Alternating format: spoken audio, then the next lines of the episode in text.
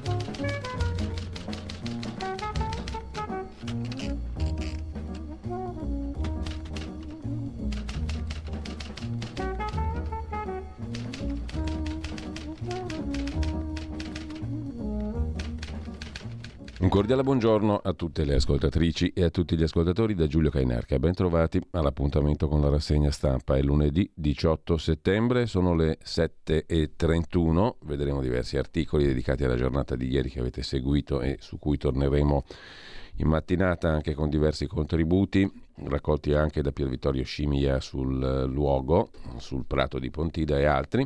Ad ogni modo eh, ripercorreremo la giornata con eh, diversi approfondimenti. Intanto vi ricordo il sito radiolibertà.net, la nostra pagina Facebook eh, di Radio Libertà per il palinsesto di giornata e eh, andiamo subito a vedere le notizie della prima pagina dell'ANSA, poi quotidiani a seguire. Terremoto di magnitudo 4.8 in provincia di Firenze. Ha colpito questa mattina alle 5.10 il comune di Marradi. Gente in strada, al momento non segnalati danni, scrive l'agenzia ANSA in apertura. Si vedrà poi nel corso della mattinata di saperne di più. Da Lampedusa, Giorgia Meloni, dal governo, rivoluzione copernicana sui migranti. Meloni e von der Leyen ieri a Lampedusa, sostegno all'Italia, 10 punti del piano europeo che poi vedremo, le parole di von der Leyen, immigrazione sfida europea che richiede risposta europea. E poi Pontida, Salvini, io e Giorgia lo stesso obiettivo, non ci divideranno mentre il ministro Giorgetti ha sottolineato per il debito pubblico pagheremo 14 miliardi di interessi. Salvini e Le Pen, Marine Le Pen insieme sul palco a Pontida in Europa tutta la vita con Marine, dice il segretario leghista. L'Ucraina, Kiev, 52.000 soldati russi nella zona di Bakhmut, esplosioni a Odessa. Parla il segretario dell'Alleanza Atlantica, la Nato, Stoltenberg.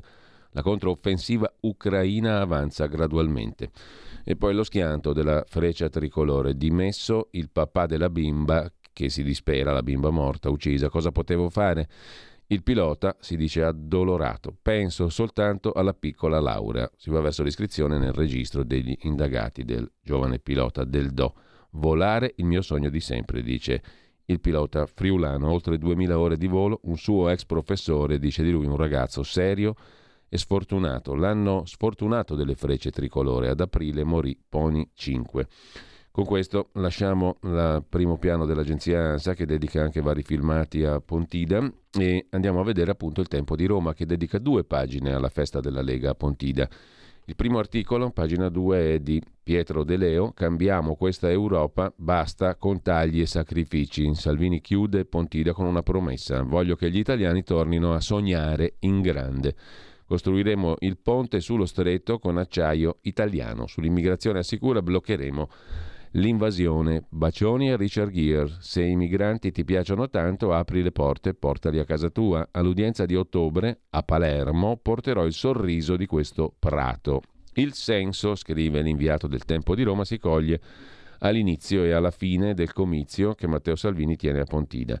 Siamo destinati a vincere, andiamo a vincere. L'invito che più volte ai militanti eh, rivolge Matteo Salvini. È un'ottica proiettata al grande appuntamento delle elezioni europee, una corsa che durerà per tutto il tempo che manca. Lo si intuisce dalla grande ospitalità politica riservata a Marine Le Pen, quasi elevata al ruolo di coprotagonista dell'appuntamento. La leader di Rassemblement National ha avuto uno spazio tutto per sé, immediatamente prima del segretario leghista che poi più volte la ringrazia sul palco. Così come ribadisce la linea espressa in questi giorni. È fondamentale mandare a casa la sinistra dal governo in Europa per difendere il nostro modello culturale, sociale e alimentare. Non voglio guidare un movimento che si accontenta di prendere qualche voto in più, non mi interessa solo governare bene, mi interessa che 60 milioni di italiani possano tornare a sognare in grande, a fare 2, 3, 5 figli. Così inizia il pezzo del tempo di Roma che poi si sofferma, secondo articolo, sulla questione dell'autonomia. Il 2024 sarà l'anno dell'autonomia. Il ministro Calderoli, convinto di portare a casa la riforma per le regioni, a ottobre sarà in aula al Senato. Sapevo che non sarebbe stata una passeggiata, ha detto Calderoli, ministro per gli affari regionali e le autonomie, ma la maggioranza è assolutamente convinta di portare a casa l'autonomia. In commissione nessuno si è mai tirato indietro. Risolvere la questione settentrionale e meridionale è il mio obiettivo. Non accetto di venire costantemente insultato. Sono arrivati a dire che voglio favorire le regioni più ricche, nel disegno di legge c'è scritto il contrario. Dopo la lettera di minacce sono qua che tremo tutto, ha detto Calderoli. Abbiamo accelerato in commissione e andiamo avanti. Sono convinto che ad ottobre del 23 arriverà in aula al Senato. Questo vuol dire che il 24 è l'anno dell'autonomia. Mi hanno insegnato mai mulà, non mollo, ha detto il ministro Calderoli, sapevo che non era una passeggiata, sono passati 22 anni, 7 legislature, 14 ministri, nessuno ha cavato un ragno dal buco sull'autonomia. Sono soddisfatto di aver raggiunto un accordo con la maggioranza che è convinta. Non pensavo che mi avrebbero fatto un monumento, ma non accetto gli insulti, ha detto Calderoli. L'Unione Europea che vogliamo costruire ha bisogno del carroccio, dice Marine Le Pen dal palco di Pontida. I due leader le Pen Salvini organizzeranno una manifestazione contro le sinistre in Italia in vista dell'Europa e Matteo, ha detto ancora Le Pen, è un esempio nella lotta alle ondate migratorie. Poi sotto il tendone birra e salamella per Salvini, formaggio e prosecco per Marine Le Pen, assieme alla fidanzata del leader leghista Francesca Verdini. Giulia, buongiorno. Faremo la battaglia per la castrazione chimica degli stupratori e gli stranieri devono rispettare i nostri diritti. Così riassume il tutto il tempo di Roma, che si occupa anche delle parole di Salvini sull'Islam. Fino a che non deciderà di essere una cultura tollerante, dovrà essere guardato con estrema attenzione. Tribunali islamici in Italia non ne voglio. Questo è il focus, il quadro di sintesi delle prime due pagine del tempo di Roma. Anche Libano si occupa in larga parte di Pontida che applaude l'asse con Marine, poi c'è un'intervista di Oara Borselli al presidente del Veneto Zaia. L'autonomia combatte il parassitismo, la deriva centralista è stata devastante, avanti con la riforma, il governo è l'unico che ha dato risposte. Per la prima volta il testo è arrivato in Parlamento, adesso un'accelerazione. L'orgoglio. Nel nostro DNA abbiamo la forza per non doverci far indicare la via dall'Europa. E glielo dice un europeista così.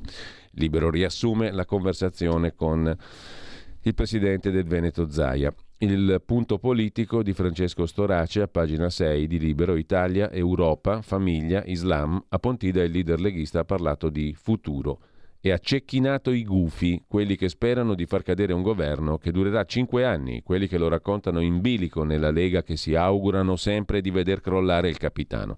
Quei centomila dell'immenso Prato Verde erano il partito del sì al futuro contro le bande del no. A dicembre, o giù di lì, una replica con gli alleati internazionali della Lega assieme a Marine Le Pen, star della giornata. Matteo Salvini, scrive Storace, ha dimostrato di guidare una comunità, non solo un partito, e quei tantissimi militanti lo seguono lungo la strada per un governo stabile. La Lega se ne fa garante, ha detto il leader, una comunità che non ammaina le bandiere, da Berlusconi a Bobo Maroni a Maria Giovanna Maglia, che qui era adorata, tre ore in un anno. Un'attesa che dura 365 giorni ogni volta. Un flash del consigliere regionale del Lazio Cangemi Un'emozione, dice, ogni volta essere su questo prato pregno di valori. Una lega forte che cresce, la folla che imperversa ne è testimonianza. Su Repubblica due pagine, le prime due pagine, il patto Salvini-Le Pen, una mina per il governo, Pontida tifa autonomia, si chiude la kermesse del Carroccio con l'intesa tra il segretario e la leader del Rassemblement National francese per cambiare l'Unione Europea, la sfida a Meloni, vertice dell'ultradestra a Roma entro fine anno. L'esponente francese loda l'alleato, lo vogliamo al Viminale. Dal palco attacchi a Soros e Islam. Zaia ha detto il leone veneto è sempre più incazzato.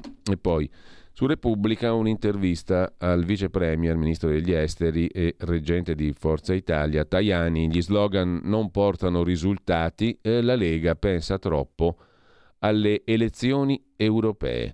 Migranti, rischio esodo biblico, non è questione di ordine pubblico, ne parlerò all'ONU. A Lampedusa la situazione è già esplosa, dice il ministro degli esteri Tajani, che porterà la questione della pressione migratoria sull'Italia all'ONU. Parlerò del problema dell'immigrazione alle Nazioni Unite. Lo farà anche Giorgia Meloni, il ministro degli esteri italiani, è diretto negli Stati Uniti, interverrà all'Assemblea generale delle Nazioni Unite parlerà di migranti. Giorgia Meloni lo raggiungerà poi tra qualche ora.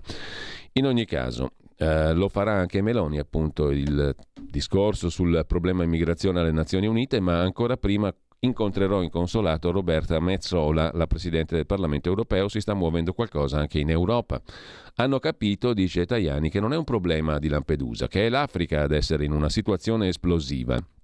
La Francia lo ha capito ai massimi livelli, rischiamo un esodo biblico. Non è questione di ordine pubblico, è inutile fare interventi tampone, lo devono comprendere tutti anche in Italia. L'Africa è segnata dai colpi di Stato, dalle guerre dalle calamità naturali. Dalla Guinea al Corno d'Africa è ingovernabile. E poi l'Afghanistan, la Siria, in Algeria stanno rinforzando la frontiera del Niger per timore del terrorismo. Sono molto preoccupato. L'opzione di una missione navale europea, io dico che l'unica soluzione è quella diplomatica. Dobbiamo fare gli accordi con i paesi africani. Poi certo la missione navale può avere funzione di deterrenza puoi fare un'altra operazione Sofia. Dai un segnale, ma nonostante quello che si dice, la soluzione sono gli accordi, gli investimenti in quel continente. Macron sembra aprire all'opzione navale. Si può fare come fu per Sofia, commenta Tajani. È un deterrente, ma bisogna sapere che è soltanto un deterrente. Devi anche distruggere i barchini, i motori. C'è anche molto altro da fare. Macron e Meloni giocano di sponda per frenare Salvini-Le Pen? Sarebbe mio per rispondere a questa domanda Tajani leggere la dinamica in questa chiave. Il problema è enorme. Dunque non è solo questione di repressione, eppure la legislatura era iniziata con la guerra alle ONG, i blocchi navali, gli slogan di Salvini e Meloni, Solo ora vi accorgete che servono soluzioni strutturali? chiede Tommaso Ciriaco di Repubblica. Risponde il ministro Tajani, io queste cose le ho sempre dette, occorre una visione strategica. Che poi serva la fermezza contro i trafficanti, giusto, ma serve per fermare oggi gli sbarchi a Lampedusa, non per risolvere un problema strutturale. Lampedusa è la punta dell'iceberg, serve l'Europa, serve l'alleanza atlantica, dunque fermezza, va benissimo, ma il problema è strutturale. Serve l'Europa, la Nato, l'ONU. Queste persone scappano perché muoiono di fame, fuggono dalla guerra, non bastano neanche le valigie con risorse che portano i cinesi, bisogna dare risposte e lavoro. Come scappa l'ucraino, scappa l'africano. A Lampedusa sono in 10.000, in Africa nel 2050 saranno 2 miliardi e mezzo. Di queste dimensioni parliamo. In America mettono i muri, ma chi vuole migrare passa comunque sotto. La Lega, dice Repubblica, è ostile all'operazione navale. Sostiene il Carroccio, con questa strategia i migranti che vengono salvati sbarcheranno in Italia. È così? Io dico, serve la via diplomatica, ribadisce Tajani, il resto sono slogan senza risultati. Puoi fare anche i centri di trattenimento per dire che se sei irregolare non giri per l'Italia e vieni rimandato indietro, ma se non hai siglato accordi devi comunque farli salire su un aereo, portarli indietro e farli scendere da quell'aereo, 100 o 200 per volta. Ecco perché sostengo che serve la via diplomatica, ma soprattutto non è vero che la diplomazia ha fallito. Se non ci fosse stata la diplomazia sarebbero arrivati in decine di migliaia in più. Pensate al fatto che dalla Libia non parte più nessuno, guardate alla Tunisia che la scorsa notte ha fatto un'operazione di polizia arrestando molte persone, distruggendo alcuni mezzi. Però certo, quando arrivano da tutta l'Africa è tutto molto difficile da gestire. Pensate a Khartoum, una città distrutta dalla guerra civile, al Niger. Tutte le forze armate nigerine sono a protezione della capitale, quindi il corridoio dove passano i trafficanti di esseri umani, armi e droga è una sorta di free zone. Altro tema, sempre dall'intervista di Repubblica al ministro Tajani, sull'erogazione dei fondi europei alla Libia. Come siamo messi? Penso che una soluzione potrebbe essere svincolare quella parte dei fondi dell'Unione che dovevano essere vincolati a quelli del Fondo monetario in modo da liberare quelle risorse. La mano della Russia dietro la destabilizzazione credo che al limite cavalchino alcune situazioni. Cosa chiederà Tajani alle Nazioni Unite? Per me si potrebbe chiedere all'ONU di fare centri come quelli che già esistono dell'UNHCR, l'Alto Commissariato per i Rifugiati delle Nazioni Unite, farne altri più grandi sotto il controllo delle Nazioni Unite per accoglienza e contenimento. Poi, in prospettiva, dobbiamo lavorare sulla crescita. Se non costruisci le condizioni per dare lavoro attraverso investimenti in Africa e politiche industriali, non risolvi il problema. Quanto a Salvini e Meloni, che hanno costruito una campagna elettorale sull'immigrazione, io mi chiamo Tajani, non Salvini, e dico queste cose da dieci anni, da quando ero commissario europeo. Salvini e Le Pen sono in crescita, il problema lo vogliono cavalcare per le europee? Risponde e conclude Tajani, Le Pen in crescita, Salvini però non lo so. Non bisogna tanto preoccuparsi delle elezioni europee, ma di risolvere i problemi. La campagna elettorale altrimenti diventa una gara a chi la spara più grossa e invece bisogna offrire soluzioni, dice a Repubblica Antonio Tajani.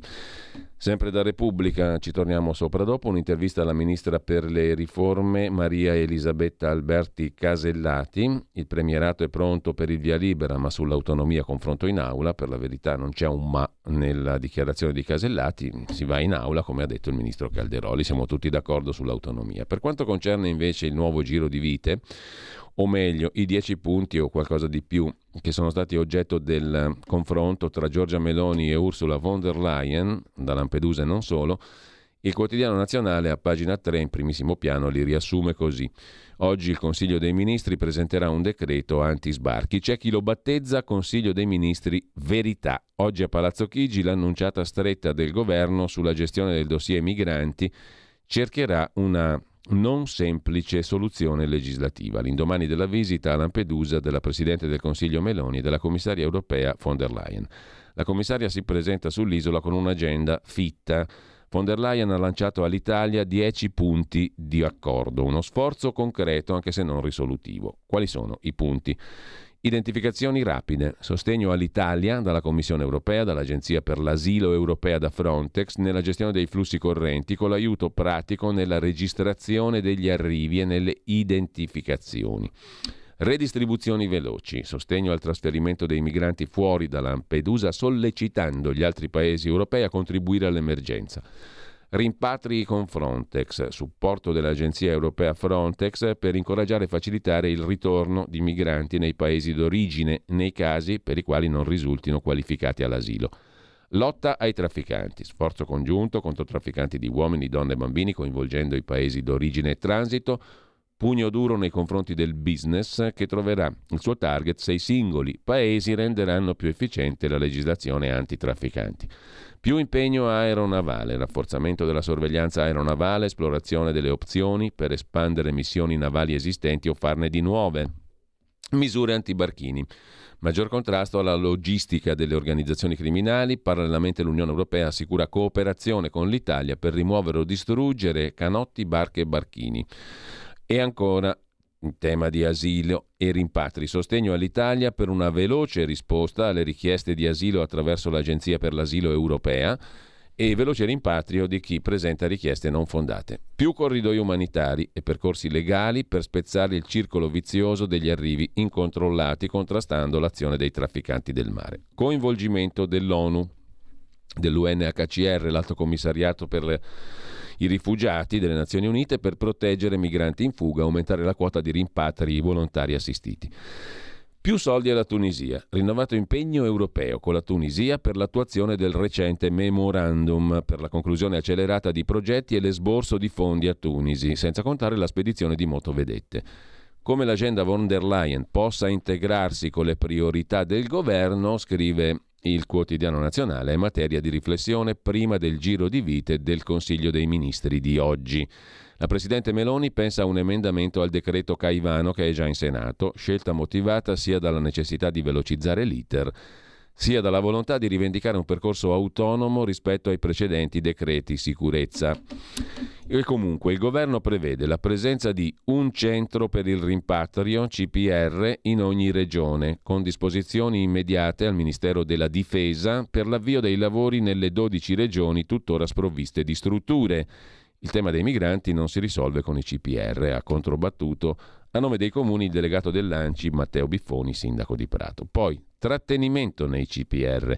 Il trattamento nei CPR, il trattenimento, sarà esteso da 12 a 18 mesi, al massimo consentito dalle regole europee. Se ti affidi ai trafficanti devi sapere che sarai trattenuto e rimpatriato. Sono attese novità anche in tema di riconoscimento minori senza documenti. In valutazione un protocollo di sistematica adozione di esami medico-diagnostici quando età autocertificata e aspetto fisico appaiano palesemente discordanti. Così la mette il quotidiano nazionale per riassumere quel che arriva in tema di immigrazione di nuovo tra mh, von der Leyen e soprattutto Consiglio dei Ministri di oggi. Anche sul Mattino di Napoli c'è il tema dei 10 punti, identificazioni rapide, trasferimenti europei fuori da Lampedusa, i 10 punti von der Leyen, accordi con i paesi d'origine per i rimpatri, lotta agli scafisti con Frontex e Europol, sorveglianza aerea e missione navale europea, distruggere le barche degli scafisti, respingimenti più veloci, corridoi umanitari, incentivi per i ritorni volontari in patria, erogazione ai fondi alla Tunisia. Sui migranti vi segnalo, en passant, pagina 5 della Verità, un'intervista all'economista ex PD Carlo Cottarelli. Imitiamo l'Australia, dice Cottarelli, inutile parlare di ricollocamenti, vanno fermate le partenze. Chi viene salvato in mare andrebbe portato in un luogo adatto, per esempio in Algeria, per verificare se ha i requisiti per essere accolto. Il nuovo aumento del costo del denaro non mi convince, dice Cottarelli da economista, la BCE ha perso un po' di credibilità, non aveva previsto l'inflazione. Il modello australiano si fa strada, mentre già che ci siamo sulla verità vi segnalo anche l'intervista di Carlo Cambi a Davide Tavarelli, presidente di Nomisma Energia, di cui è stato anche fondatore. Così i prezzi del gas quest'inverno risaliranno, è la cupa previsione di Tabarelli, perché l'Europa ha dormito. Per contrastare l'inflazione bisognava aumentare l'offerta di energia, inutile adesso alzare i tassi di interesse. Sono convinto che saranno rivisti gli obiettivi anche sull'auto elettrica. Il futuro è ancora del diesel. La sinistra ha sostituito le battaglie sociali con l'ecologia, dice Tabarelli. Una questione che si è marginalmente affacciata tra le varie discussioni di Pontida, ma che ha, avuto anche un certo spazio prima della riunione di Pontida, quella della riforma delle pensioni con la staffetta generazionale. È tornato a riparlarne, era anche lui a Pontida, il sottosegretario leghista al lavoro Claudio Durigon. Staffetta generazionale. A 61 anni di età lavoro part-time ma stipendio pieno per far entrare i giovani. L'ipotesi, ne parla oggi anche il quotidiano romano Il Tempo, a pagina 6, l'ipotesi della staffetta generazionale nel settore previdenziale torna a circolare e se venisse introdotta nella finanziaria potrebbe scattare dal prossimo anno. È un modello sperimentato nei paesi scandinavi, soprattutto in Svezia, dove viene applicato ai dipendenti pubblici per far uscire gradualmente dal lavoro chi è vicino alla pensione e favorire l'assunzione di giovani. È un sistema misto che permette al lavoratore di avviare la procedura a 61 anni di età restando al lavoro almeno il 50% del tempo pieno, part-time insomma, e continuando a versare contributi fino al raggiungimento dei 65 anni, età in cui può andare regolarmente in pensione. Nel frattempo il datore di lavoro può assumere un under 35 che riceve il passaggio di consegne dal lavoratore part-time più anziano. A Palazzo Chigi se ne discute da tempo, come ha informato nei giorni scorsi il ministro Urso e ha rilanciato anche il sottosegretario al lavoro Durigon. I dettagli sono ancora allo studio, così come l'individuazione dei lavoratori da coinvolgere, se tutti o solo alcune categorie, tenendo presente, per esempio, che le piccole e medie imprese hanno difficoltà a gestire i turni di lavoro. Il governo comunque starebbe pensando di applicare la riforma a partire dai due o tre anni precedenti i 67 del pensionamento, quindi non 61 anni come in Svezia, ma 65-64 anni di età. Il dipendente ridurrebbe gradualmente l'orario di lavoro fino a dimezzarlo, con metà stipendio e metà pensione, ma con il versamento completo dei contributi, che poi permetterebbe di uscire con un assegno pensionistico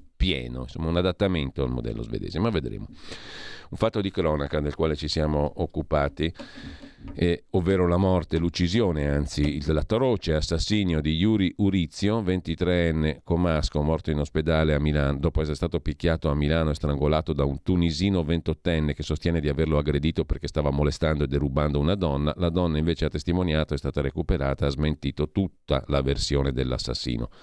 La donna smentisce l'assassino, Yuri non mi stava molestando, ucciso sui navigli Parlavamo tutti e tre, poi sono andata via, ha detto la donna. Aggressore nei guai. La famiglia di Urizio, dice eravamo certi, si aggrava la posizione del tunisino Bilel Kuba che mm, è ehm, anche um, colui che ha raccontato una versione del tutto falsa, smentita dalla stessa donna. Lui sarebbe intervenuto per difendere questa donna, non è vero affatto. Ma andiamo a vedere adesso le prime pagine in senso pieno del, dei quotidiani di oggi. Partiamo dal Corriere della Sera, qui ritroviamo i dieci punti dell'Europa sui migranti. E Salvini a Pontida abbraccia Le Pen, Macron scelgo lei, con Meloni avanti cinque anni. Von der Leyen a Lampedusa con la Premier, il piano, decidiamo noi chi entra nei confini. Oggi il Consiglio dei ministri si domanda, il direttore del Corriere Luciano Fontana, ma possiamo permetterci una campagna elettorale di nove mesi da qui alle prossime europee. E poi c'è la foto di Papa Francesco con Lino Banfi, si sono incontrati ben sette volte e Lino Banfi si racconta in un'intervista ad Aldo Cazzullo. Il Papa mi telefona e io lo faccio ridere. E Peraltro invece c'è poco da ridere, anzi è un, dramma, le frecce tricolori, i tormenti del pilota, penso soltanto alla piccola Laura, dopo che è caduto l'aereo, il dolore, il rimorso lo tormentano, da quando l'aereo delle frecce tricolori è precipitato portando via la vita della piccola Laura, lui era il pilota, il maggiore del Do non fa altro che pensare a sabato pomeriggio l'MB 339 che colpisce lo stormo di uccelli, il motore in tilt, l'allarme lanciato via radio. C'è un calo di potenza, poi il dramma, scrive il Corriere in prima pagina. Il lunedì, ultimo banco, la rubrica di Alessandro Davenia che ricorda il parrino, come in siciliano si definisce il prete, cioè Don Pino Puglisi. Il 15 settembre di 30 anni fa, nel giorno del suo 56esimo compleanno, padre Pino Puglisi fu ucciso dalla mafia con un colpo di pistola alla nuca. Era il professore di religione del mio liceo, il Vittorio Emanuele II di Palermo, e stava no, per noi cominciando il quarto anno, ricorda Davenia. Quel mercoledì 3P, questo è il suo soprannome tra i ragazzi, si era recato per l'ennesima volta in comune a chiedere la bonifica dei sotterranei dei palazzoni di via Azzon, nel quartiere Brancaccio di cui era parroco.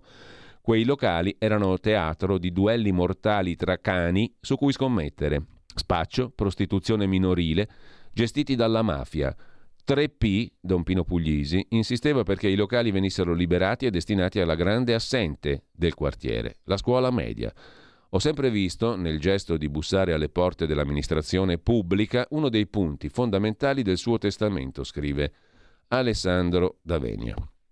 La mia vita e quella di tanti coetanei ha uno spartiacque, prima e dopo la morte di 3P e se ho deciso di fare l'insegnante lo devo in gran parte a lui, come ho cercato di narrare nel romanzo Ciò che inferno non è.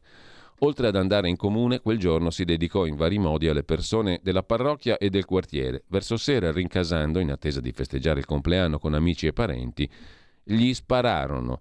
Perché un sacerdote era così pericoloso per la mafia che l'anno prima aveva eliminato Falcone e Borsellino? Domanda e scrive in prima pagina sul Corriere della Sera Alessandro Daveni, toccato direttissimamente dalla storia di Don Pino Puglisi. Quando hanno chiesto al suo sicario, divenuto collaboratore di giustizia, il motivo dell'assassinio, la risposta è stata: si portava i picciriddi cuiddu. Infatti, Don Pino aveva fatto aprire un centro accanto alla parrocchia di San Gaetano per permettere ai bambini e agli adolescenti del quartiere di giocare, studiare, stare insieme aveva chiamato il centro Padre Nostro per scardinare dalle teste e dalle strade l'idea del padre come padrino. Nel dialetto della mia città, uparrino è sia il padrino sia il sacerdote, un piccolo padre. Lui era proprio piccolo, aveva solo cuore e orecchie molto grandi per ascoltare tutti e un sorriso disarmante che incrociavo nei corridoi della mia scuola. Un sorriso che accordava sempre, anche quando era stanco e preoccupato, alle nostre vite, che per lui, per quanto acerbe, erano vite su cui valeva la pena gioire sempre. Il pezzo è molto bello, lo trovate poi a pagina 27 del Corriere della Sera di stamani, la rubrica Ultimo Banco, la rubrica del lunedì di Alessandro Davenia. Pronto? Avvocato, Mi dica. c'è bisogno di lei. Sono l'avvocato Celeste Collovati. Con me parlerete di pensioni e di diritto del lavoro e tutte le problematiche inerenti al lavoro. Ciao a tutti, sono Massimo Leonardi, avvocato e dottore commercialista. Con me parleremo di diritto tributario, diritto societario e danni da malasanità. Sono l'avvocato Giorgia Colombo. Con me parlerete di immobili, condominio e diritto dell'arte. Vi aspettiamo! Vi aspettiamo! Vi aspettiamo! L'avvocato risponde ogni giovedì dalle 17 alle 18. C'è bisogno di lei. Ehi tu, non trovi più il segnale di Radio Libertà sulla tua radio DAB? Non disperarti, risintonizza. Sì, ma come? È facile, tasto menu, poi scegli il tasto corrispondente alla ricerca automatica dei canali, attendi qualche minuto e tutte le stazioni DAB della tua zona saranno disponibili.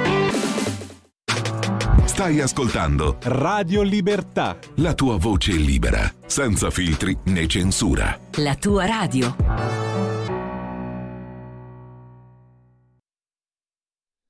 Lasciato il Corriere andiamo alla prima pagina del Fatto Quotidiano, anzi no, prima della prima pagina del Fatto Quotidiano, un attimo soltanto perché vediamo subito come la mette in primo piano il Corriere della Sera sulla questione della visita di Ursula von der Leyen a Lampedusa. Chi entra in Europa lo decidiamo noi, è il virgolettato di riassunto a pagina 2. A Lampedusa le parole della leader europea von der Leyen che annuncia un piano in 10 punti e il sostegno all'Italia. Quanto a Giorgia Meloni, le voci sulla mia tenuta psicofisica sono misoginia, ha detto Giorgia Meloni rispondendo al fatto che prende gli psicofarmaci e compagnia cantante. Non è vero affatto, è misoginia.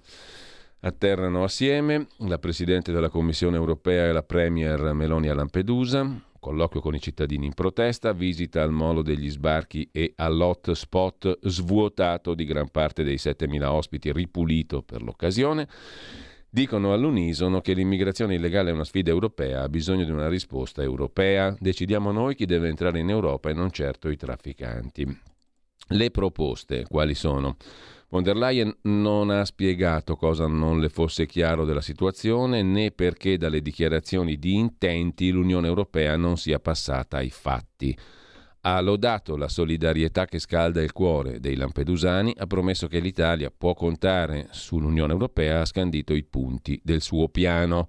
Sostegno di Frontex nella sorveglianza aerea e nei rimpatri, colloqui con i paesi d'origine dei migranti, pugno duro contro i trafficanti, collaborazione con le autorità per distruggere i barchini, sostegno di mezzi alla Guardia Costiera tunisina, missioni navali nel Mediterraneo, invito agli altri paesi europei ad accettare la distribuzione dei migranti, così la mette in sintesi il Corriere della Sera in primissimo piano.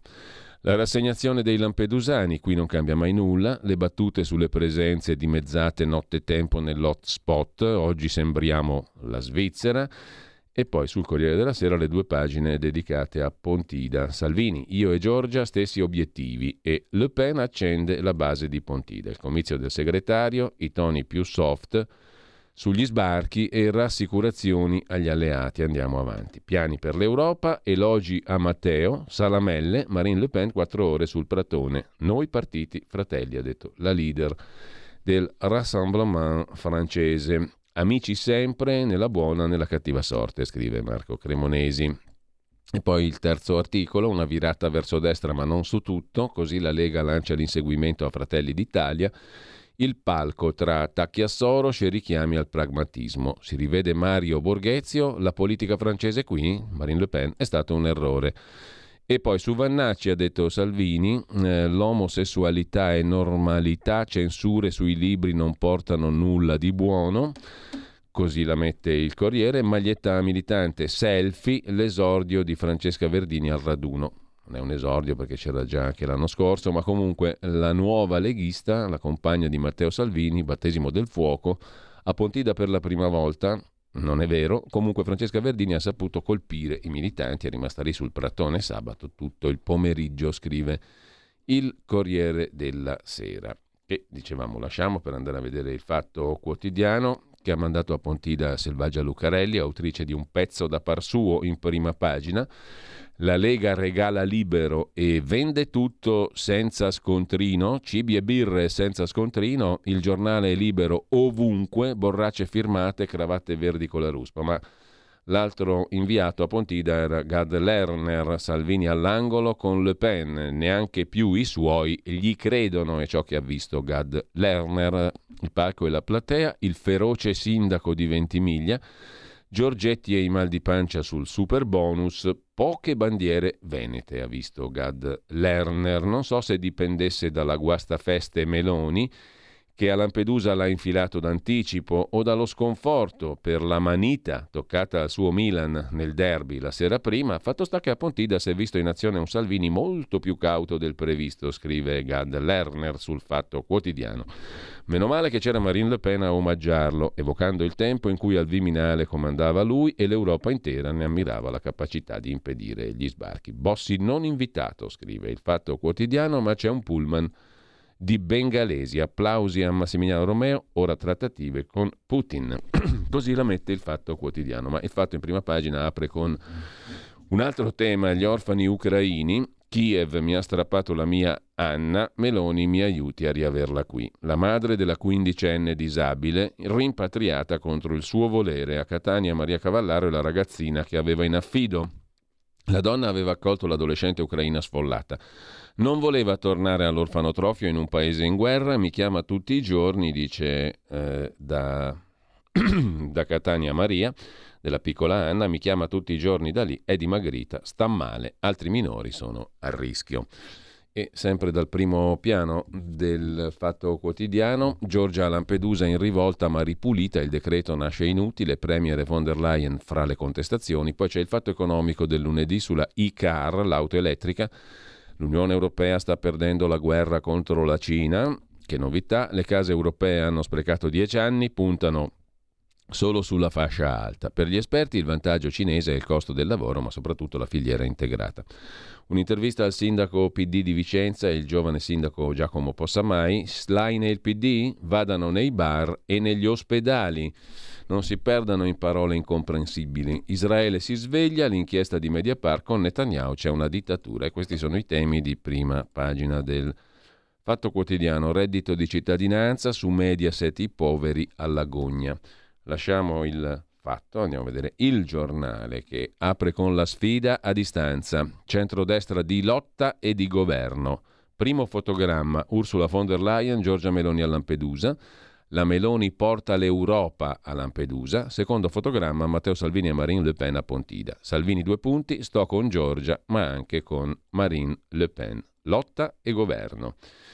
L'opposizione più odiosa è il titolo dell'editoriale di Alessandro Sallusti. Nelle ultime ore ho sentito ripetere da sinistra che sulla questione migranti Giorgia Meloni è provata. Immagino che la Premier sia certamente turbata da quel che accade, ma provata mi sembra improprio. Il suo attivismo pare dimostrarlo.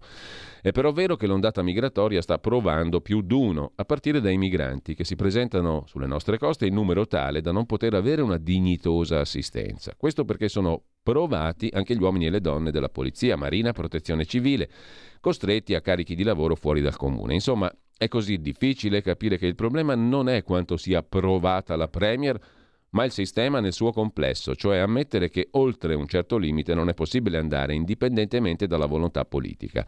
Quanta malafede ci vuole nel braccare mediaticamente un governo che le sta provando tutte per arginare l'emergenza, che invece di girarsi dall'altra parte sta provando a trattare coi paesi di partenza, Tunisia, che sta facendo grossi passi avanti, vedi la visita a Lampedusa della Presidente von der Leyen, nel portare sul terreno operativo un pezzo d'Europa.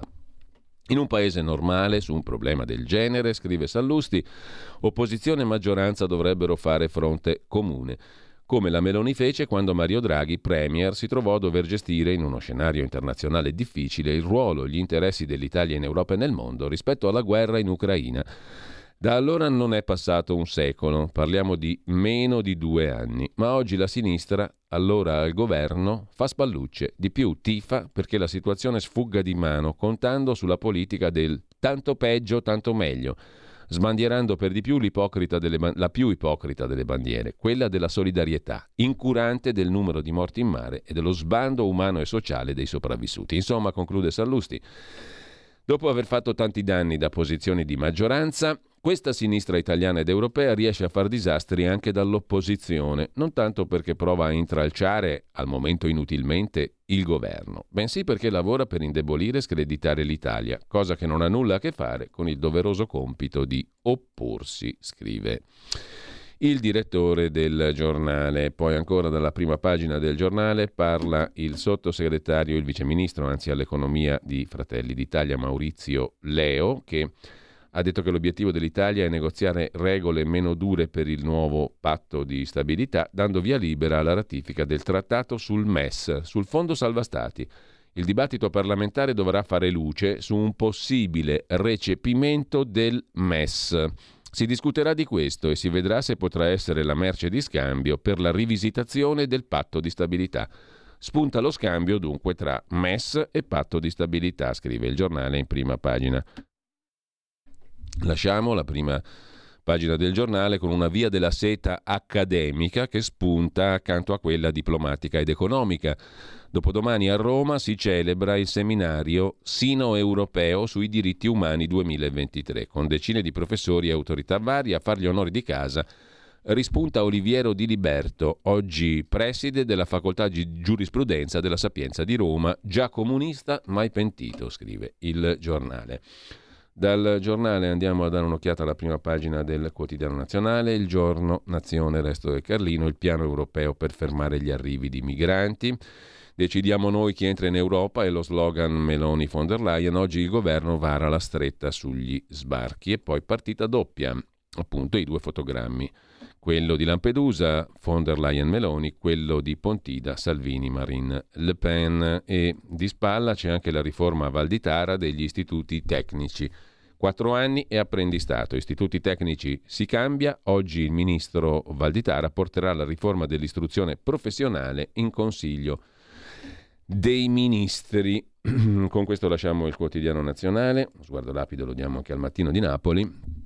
Due gli argomenti, i migranti, stop alle partenze e poi codice della strada, una stretta per chi guida col cellulare. Multe fino a 1600 euro, 10 punti di patente in meno. Oggi in Consiglio dei Ministri anche questo c'è. Maggiori tutele per i ciclisti, sanzioni pecuniarie triplicate per chi guida parlando o chattando al telefonino. La multa potrà arrivare fino a 1600 euro. Non solo, i punti tolti dalla patente, se si è recidivi, potranno salire a 10.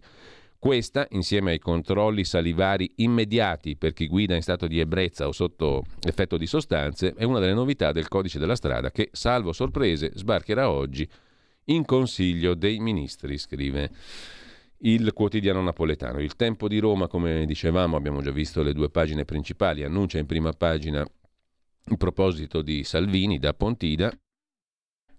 Ora cambiamo l'Europa. Il leader della Lega chiude la festa del partito. Basta tagli e sacrifici. Sul palco anche Le Pen, l'Unione Europea che vogliamo, ha bisogno del carroccio, ha detto la leader del Rassemblement National francese. Alleanza sul tema immigrati, Matteo è un esempio, bloccheremo l'invasione. La foto di prima pagina, Kim lascia la Russia, il leader nordcoreano e torna in Corea, armi a Putin in cambio di tecnologia, mentre Meloni convince Bruxelles, impediamo le partenze di migranti. Ministro Giorgetti, nessuna marcia indietro sulla tassa agli extraprofitti delle banche. A proposito di strada, autopirata uccide tredicenne a Roma nella notte tra sabato e domenica.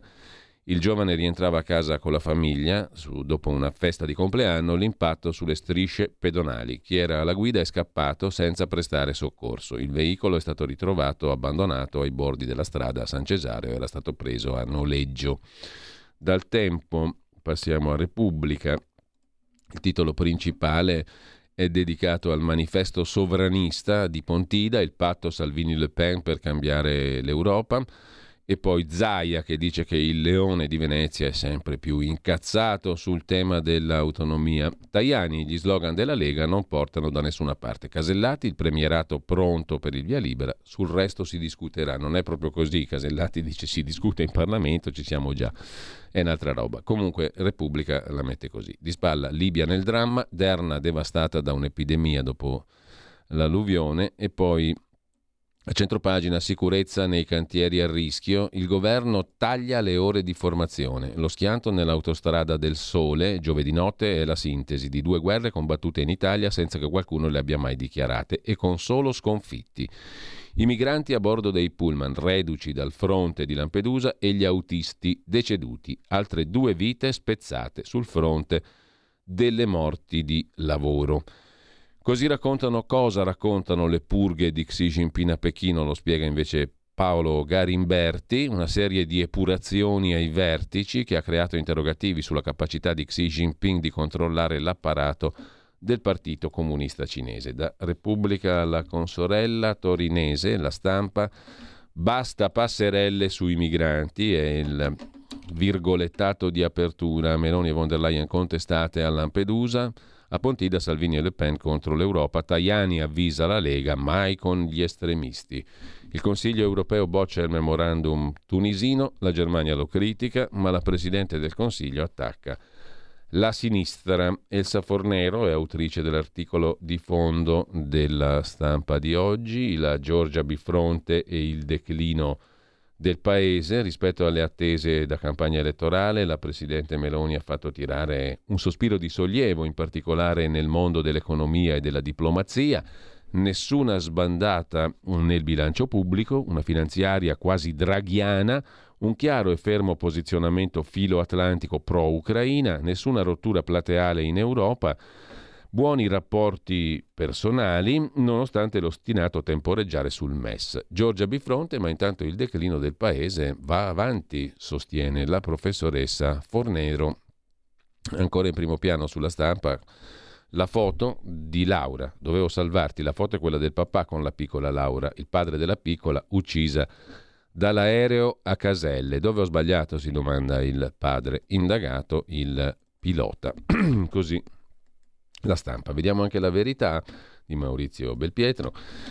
Titolo a tutta pagina, il pezzo di Francesco Borgonovo, il giudice salva il migrante stupratore. Per il TAR il dovere dell'accoglienza viene prima di tutto. Tunisino richiedente asilo accusato da un'altra immigrata mi ha violentato nel centro di accoglienza, la prefettura gli revoca i benefici ma i magistrati non sono d'accordo. Il marchio d'infamia per i maschi bianchi non giustifica l'espulsione per gli africani, racconta Borgonovo. E anche qui abbiamo le due fotografie, Giorgia Meloni e Ursula von der Leyen e naturalmente Salvini Le Pen. La prima, Meloni scuote Ursula, decidiamo noi chi arriva in Unione Europea e Salvini con Le Pen per la libertà. Nessuno mi dividerà da Giorgia. Finalmente qualcosa si muove, commenta il direttore Maurizio Belpietro in tema di centri di trattenimento e per il rimpatrio e missioni navali. Non facciamoci illusioni. Respingere l'onda di migranti non sarà facile, né cosa da pochi mesi. Fermare gli sbarchi, rimandare a casa coloro che non hanno diritto di restare, ristabilire il principio che siamo noi a decidere chi entra nel nostro paese, non sono risultati che si ottengono in un amen. Sono anni che i governi ci provano finora sono riusciti a fare poco pochissimo, complice magistratura e sistema europeo pro immigrazione. Tuttavia, per la prima volta, con la missione di Giorgia Meloni e Ursula von der Leyen a Lampedusa, scrive Maurizio Belpietro, si nota qualche novità. Innanzitutto c'è l'impegno a costruire nuovi centri di permanenza per i rimpatri, i CPR sono le strutture che dovrebbero accogliere coloro che non avendo diritto a restare in Italia devono essere espulsi. Oggi ogni CPR è in grado di accogliere meno di 700 persone, cioè tante quante ne sbarcano in un giorno, e gli altri dove finiscono? A spasso. Dove di regola fanno perdere le proprie tracce. Se vogliamo evitare l'invasione dobbiamo avere strutture dove mettere i immigrati in attesa di rimpatrio, senza che diventino uccelli di bosco. Dai CPR si entra e si esce come in un ostello, col risultato che chi vuole scappare, facendo perdere le proprie tracce e dunque le notifiche di espulsione, diventano carta straccia. Ho presente cosa accade a Milano in via Corelli. Ogni sera vedo migranti tirati a lucido pronti a raggiungere il centro. Ma chi sta in un CPR non è un turista in vacanza, ma un migrante in attesa di rimpatrio. Dunque, oltre a estendere il periodo di permanenza a 18 mesi come vuol fare Meloni, serve che dal CPR sia impedita l'uscita. La sinistra li chiamerà centri di detenzione. Pazienza, ce ne faremo una ragione e con essa se la farà anche Mattarella. Altra questione emersa ieri con la visita di von der Leyen. Oltre a promettere l'intensificazione degli sforzi per il trasferimento dei migranti in altri paesi, von der Leyen ha offerto le strutture Frontex per i rimpatri e per la sorveglianza aerea e navale, dicendo di essere pronta a valutare la possibilità, come richiesto dall'Italia, di nuove missioni navali tipo Sofia. Non siamo al blocco navale, ma Quasi. Infine, la capa dell'Unione si dichiara pronta ad azioni concrete contro la logistica dei trafficanti, cioè a garantire che le imbarcazioni utilizzate per il traffico di esseri umani vengano sequestrate e distrutte. In altre parole, siamo all'affondamento dei barconi, per anni richiesta del centrodestra. Ovvio, al momento siamo alle parole, devono seguire i fatti, ma per la prima volta il più alto rappresentante dell'Europa riconosce che i confini dell'Unione Europea vanno difesi che i migranti illegali vanno fermati e rimpatriati anche con missioni navali e che le imbarcazioni dei trafficanti vanno distrutte. Non è molto, scrive il direttore della Verità, ma è qualcosa, soprattutto se si considera che con la missione a Lampedusa la Presidente europea ha riconfermato l'accordo con la Tunisia. Mentre la sinistra strilla chiedendo la revoca dell'intesa e dicendo che Kayed è un dittatore, ma non ha speso una parola contro Erdogan, a cui l'Europa ha regalato miliardi, Ursula von der Leyen sostiene il piano che noi, nel nostro piccolo, prima che se ne parlasse, sollecitammo un anno fa. Non c'è una sola misura che possa fermare l'invasione, conclude Belpietro, ce ne sono molte, l'importante è che si cominci ad attuarle.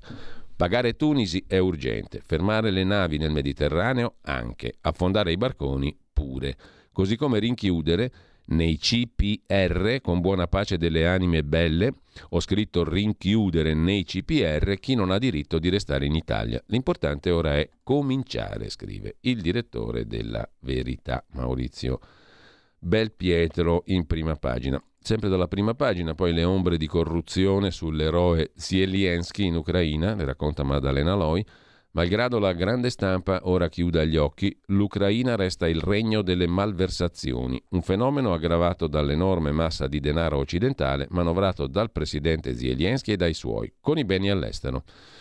La cartolina di Mario Giordano, caro Carlo Bonomi, lei rappresenta il volto peggiore degli industriali, le interviste del lunedì. Fabio Dragoni intervista Giulio Tremonti, senza la famiglia tradizionale salta lo Stato sociale, Alessandro Rico e il professor Mariano Bizzarri. Nuovi vaccini già vecchi, indaghiamo sugli effetti avversi. A chiudere la prima pagina della verità, i veri discriminati sono le persone normali, l'intervista di Giulia Cazzaniga ad Arianna Porcelli Safonov, artista comica, celebre per monologhi politicamente scorretti. I veri discriminati sono le persone normali, dice Porcelli Safonov. Il timore di offendere le minoranze ci rende incapaci di esprimere opinioni personali usano le fobie per governare le società e io li smaschero. L'inchiesta di Laura della Pasqua è arrivato il momento di far pagare i padroni di Internet alle pagine 8 e 9 della Verità di stamani. Facciamo pagare le big tech. Dopo gli extra profitti delle banche, nel mirino del governo i colossi internet, Amazon, Google, Apple, gli altri, che in dieci anni sono riusciti a intascarsi 100 miliardi di tasse non pagate. L'intervista al tributarista Stefano Dorigo, la web tax è stata un flop, per non ripetere l'errore bisogna coinvolgere gli Stati Uniti, per vendere servizi non serve più la presenza fisica. Lo Stato potrebbe pensare a un'imposta sui redditi generati nei propri confini tramite siti o app, dice il commercialista, l'esperto, anzi tributarista.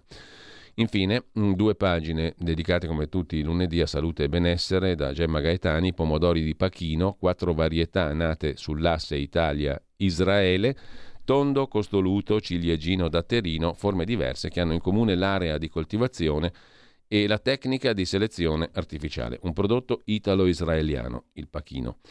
Lasciamo la verità, andiamo al libero. Un libero apre con il gioco delle coppie e il gioco del giorno, quello insomma della coppia Salvini-Le Pen e Meloni-von der Leyen.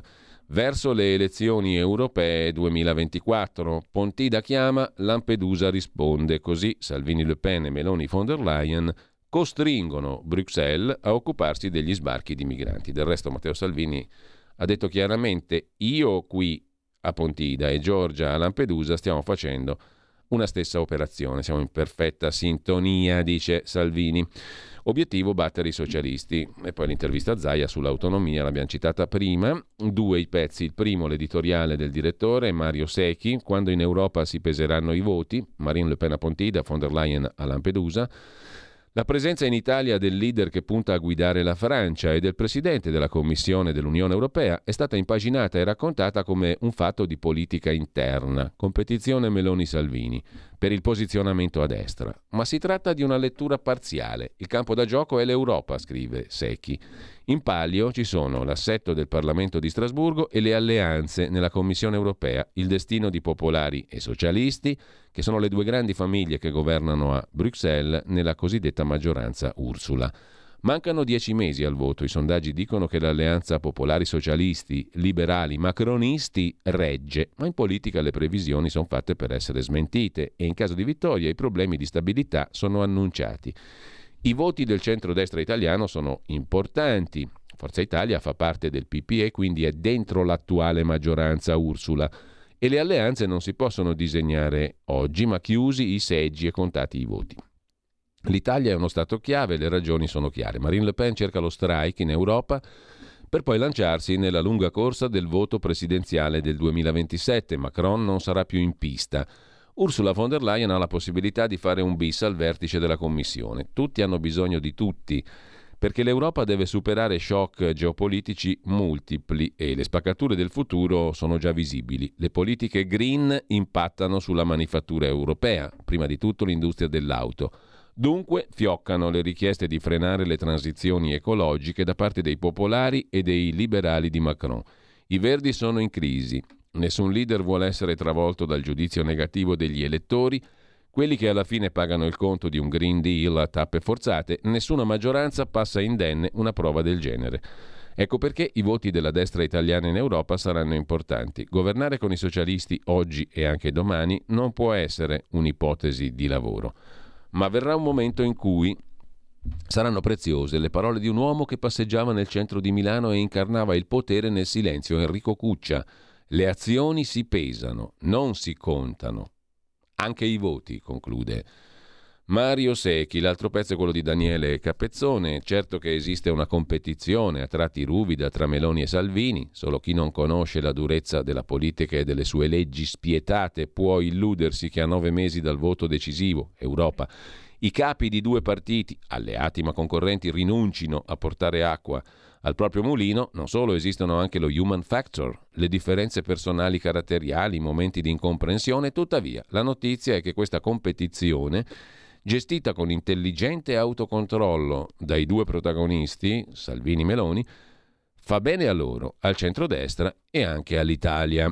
Ieri la Premier e il suo vice Premier hanno fatto a pezzi, letteralmente, scrive Capezzone, il racconto mediatico che altri avevano imbastito da giorni, per cui l'uno da Pontida avrebbe sparato contro l'altra e l'altra da Lampedusa avrebbe risposto scavando il fossato fra sé e la Lega.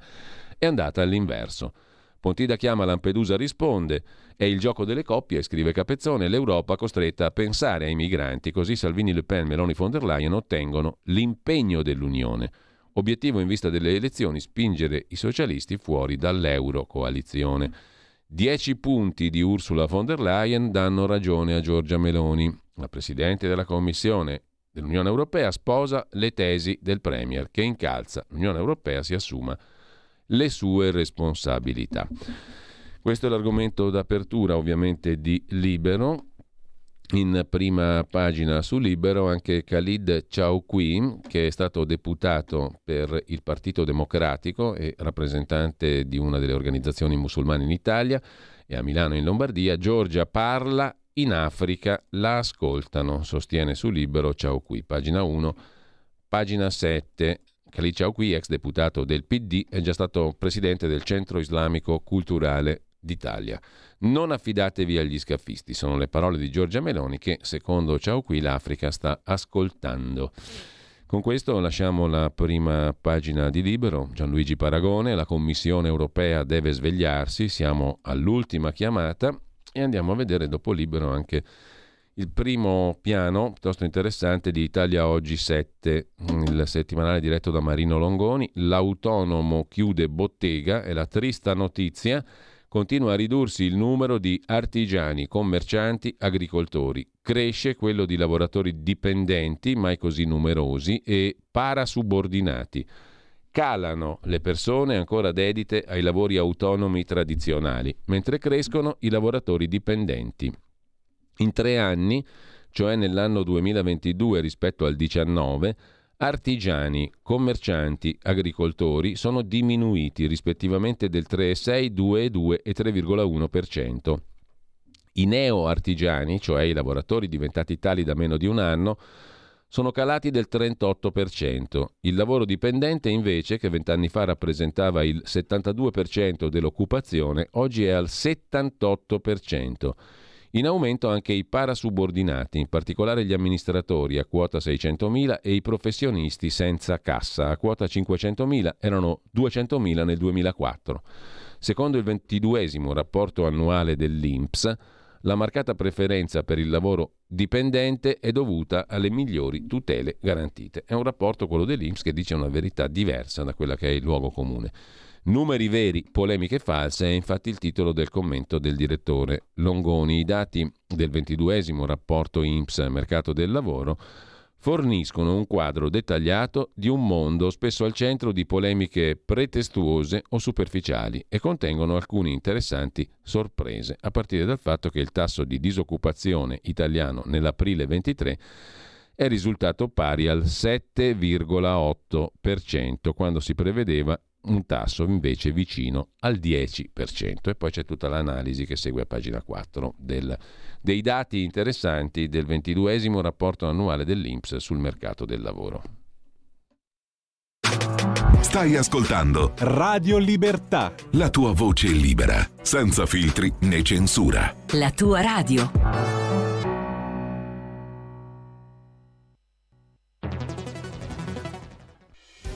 Quotidiano di Sicilia, il quotidiano d'Italia, l'informazione che ribalta i luoghi comuni, una vera visione dei fatti, l'Italia vista da sud. Ogni siciliano che vive in Italia e nel mondo è una risorsa, è protagonista della crescita della nostra nazione. Dai forza alla crescita della nostra isola, abbonandoti al QDS digitale più archivio a soli 99 euro annui. Quotidiano di Sicilia, il quotidiano d'Italia una scelta di valore.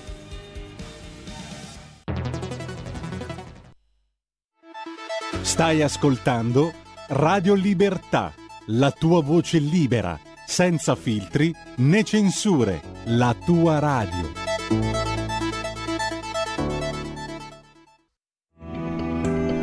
Il meteo.it presenta le previsioni del giorno. L'anticiclone africano torna a comandare il tempo in questo inizio di settimana, ma soprattutto al centro-sud. In mattinata avremo un lieve peggioramento al nord-ovest, dove specie sui rilievi potranno verificarsi anche dei rovesci o dei temporali. Nuvoloso tra Liguria e Alta Toscana, ma asciutto. Sole altrove con cieli sereni al sud. Nel pomeriggio ancora rovesci sparsi al nord-ovest, ma nubi in aumento anche sul medio Tirreno. Poche variazioni altrove. Per ora è tutto da ilmeteo.it, dove il fa la differenza anche nella nostra app.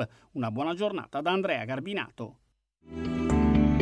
Avete ascoltato le previsioni del giorno. Un mondo oltre l'immaginazione. Un viaggio oltre ogni confine. Comincia l'avventura. Hai solo un'ora. Con Vincent. Movie Time. Ogni sabato dalle ore 16. La prossima volta che vai in vacanza, sia così gentile da farci sapere dove va. Se ti dicessi dove vado, non sarebbe una vacanza. Facciamo in tempo ancora a dare un'occhiata alla prima pagina del Sole 24 ore del lunedì, apertura sul tema della casa, rincari, poca offerta, tassi per gli affitti, mm, e, e, chiedo scusa, poca offerta e tassi di interesse in aumento, il che incide sui mutui. Per gli affitti un autunno caldo, meno acquisti per i costi dei mutui. Alta richiesta di locazioni, disponibilità di alloggi ridotta, ma il rialzo dei prezzi potrebbe frenare la variazione percentuale da settembre 22 a settembre 23 del canone di locazione per un bilocale tipo in tre città che hanno registrato il maggiore e minore incremento, quella più incrementata è Milano, più 6,4%, poi Bologna più 5,6%, Roma 4,4%, le città meno care Bari, Cagliari e Venezia. Mediamente in Italia 3,3%, la variazione percentuale, l'aumento del canone di locazione di affitto per un bilocale tipo in Italia. Poi c'è la questione degli influencer, i mestieri del web, un mercato da 400 milioni, la passione diventa professione e filiera. Anche in Italia si parla sempre più di influence economy, ovvero quell'ecosistema che comprende l'influencer marketing, ma anche la remunerazione derivante da piattaforme, il merchandising, i corsi, i contenuti brandizzati e che si prevede volerà oltre il miliardo nel 2023. Secondo stime dell'Osservatorio nazionale di influencer marketing, solo la spesa in collaborazioni fra brand e influencer, cioè marchi che si affidano a influencer, supererà entro fine anno i 400 milioni di euro e si prevedono rialzi a doppia cifra per i fatturati delle agenzie specializzate, sull'onda del 22,4% in più dell'anno scorso, il 22. Del resto, secondo i dati di Influencer Marketing Hub, l'82% dei brand, dei marchi, ritiene molto più qualitativi i clienti derivati da campagne di influencer marketing rispetto ad altri tipi di promozione del prodotto. Trova spazio in prima pagina sul 24 ore anche la delega fiscale, il concordato preventivo biennale, l'accordo sul reddito da tassare tra agenzia e contribuenti previsto dalla delega fiscale sarà proposto a chi fattura fino a 5,1 milioni e sarà esteso anche a soggetti a cui si applica il regime forfettario. L'obiettivo è ambizioso, partire già col biennio 24-25. L'intenzione del governo è utilizzare la misura come fonte di reddito e strumento per far emergere fondi frutto di evasione fiscale. L'accordo biennale sulle tasse sarà esteso anche ai forfettari. Con questo lasciamo il primo piano del, dei quotidiani di oggi e mm, vi mando un filmato che sta girando anche su Twitter, quello di Eric Tegnier, reporter francese che è andato a Lampedusa e ha raccontato che un funzionario dell'Unione Europea gli ha detto di non filmare né intervistare migranti perché ammettono davanti alla telecamera di trovarsi lì soltanto per motivi economici. Niente a che fare con il discorso dei profughi. Il filmato gira così. Ouais, il vient de m'arriver quelque chose d'un peu fou, c'est que en fait, bah, j'étais tout simplement en train d'interviewer euh, euh, les migrants depuis euh, tout à l'heure, et il y a une dame du coup qui travaille pour l'Union européenne qui est venue me voir en m'expliquant que j'avais pas le droit de filmer les visages euh, de ces migrants-là, et pourquoi? Parce qu'elle me dit que en fait... In estrema sintesi questo è, eh, non potete, non puoi filmare, non puoi intervistare i migranti, ha detto il reporter francese, il funzionario dell'Unione Europea. Mentre Antonio Maria Rinaldi, a proposito di Europa, ehm, ha messo in primo piano sul suo profilo Twitter un discorso di Andreotti tanti tanti anni fa sull'immigrazione. Turistica, ma ci saranno milioni e milioni di persone che sfonderanno i confini dell'Europa e allora sarà veramente la marcia dei tartari, sarà veramente qualche cosa di straordinariamente non frenabile. Chi dice queste cose? Allora bisogna poi che sia coerente e non si lamenti se si dice ma come? Abbiamo bisogno di tante cose noi e andiamo a dare degli aiuti ai tunisini, agli algerini, agli, ai libici o ad altre popolazioni. E ho critica dicendo ma possono loro con un piano interarabo, direi alimentato dal petrolio, forse potersi aiutare. Sono modi che eh, valgono per scrivere dei libri, non per risolvere dei problemi. Così diceva Andreotti, insomma è giusto no? eh, contribuire, dare fondi alla Tunisia, alla Libia, eccetera, perché così teniamo sotto controllo una situazione potenzialmente esplosiva. Chi dice diversamente sostiene tesi che sono buone per scriverci i libri, ma non per governare i fenomeni. Sull'agenzia di N. Cronos, un altro antico politico che fu profeta, vale a dire Bettino Craxi, sui migranti i flussi si gonfieranno in modo impressionante. Dal sito della Fondazione Craxi è tratto poi un uh, video, un breve un cortometraggio di 12 minuti e qualcosa in cui Craxi parla di Europa. Già avevamo mandato in onda anche noi le considerazioni di Craxi sui limiti della costruzione europea.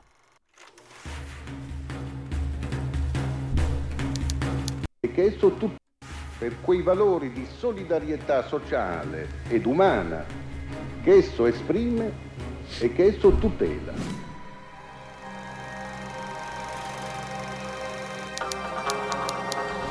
Entrare in Europa è diventato un mito, un miraggio, diceva Bettino Craxi, tutti ne parlano, nessuno dice di che cosa si tratta. 1996. L'Europa non può essere soltanto il frutto di una mera operazione di ingegneria istituzionale.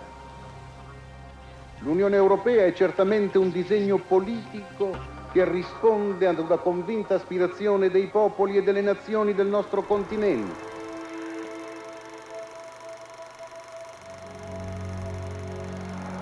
Insomma, la sapevano lunga gli antichi politici, adesso però di antichi politici non ce ne sono più, ci sono quelli attuali e soprattutto, mm, benissimo, Andreotti e Craxi ci avevano visto lungo, ottimo, però ci siamo noi adesso qui e stiamo cercando di fare qualcosa noi, noi, cioè noi nel senso, noi in senso molto ampio, è un noi collettivissimo. Comunque c'è qualcun altro che adesso deve fare qualcosa, mettiamola così. Eh, dopodiché eh, il profilo di Francesca Totolo, giornalista eh, di destra che si occupa della Germania, a Stoccarda, l'altro giorno, due giorni fa, decine di immigrati africani hanno messo a ferro e fuoco la città. Nessun media italiano riporta la notizia perché è l'ennesima prova del fallimento della società multietnica.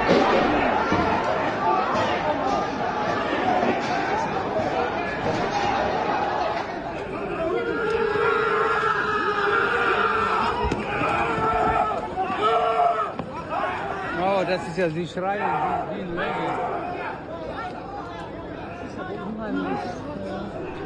Stoccarda, Germania, decine di immigrati africani che mettono a ferro e fuoco la città, racconta Totolo. Ma andiamo a vedere adesso un commento, quello di Federico Punzi, direttore di Atlantico Quotidiano, nicolaporro.it, sull'intesa Ursula-Giorgia. Non basta per smuovere l'Unione Europea, la Commissione è sciolta. Grazie della Passerella, ha gridato ieri una donna lampedusana al passaggio di Meloni e von der Leyen. Facile, banale, ma ci sta. Scrive Punzi, se la visita di ieri a Lampedusa è stata solo una passerella, sarà il tempo a dirlo, ma a noi pare che non sia stata né facile né scontata per Giorgia Meloni.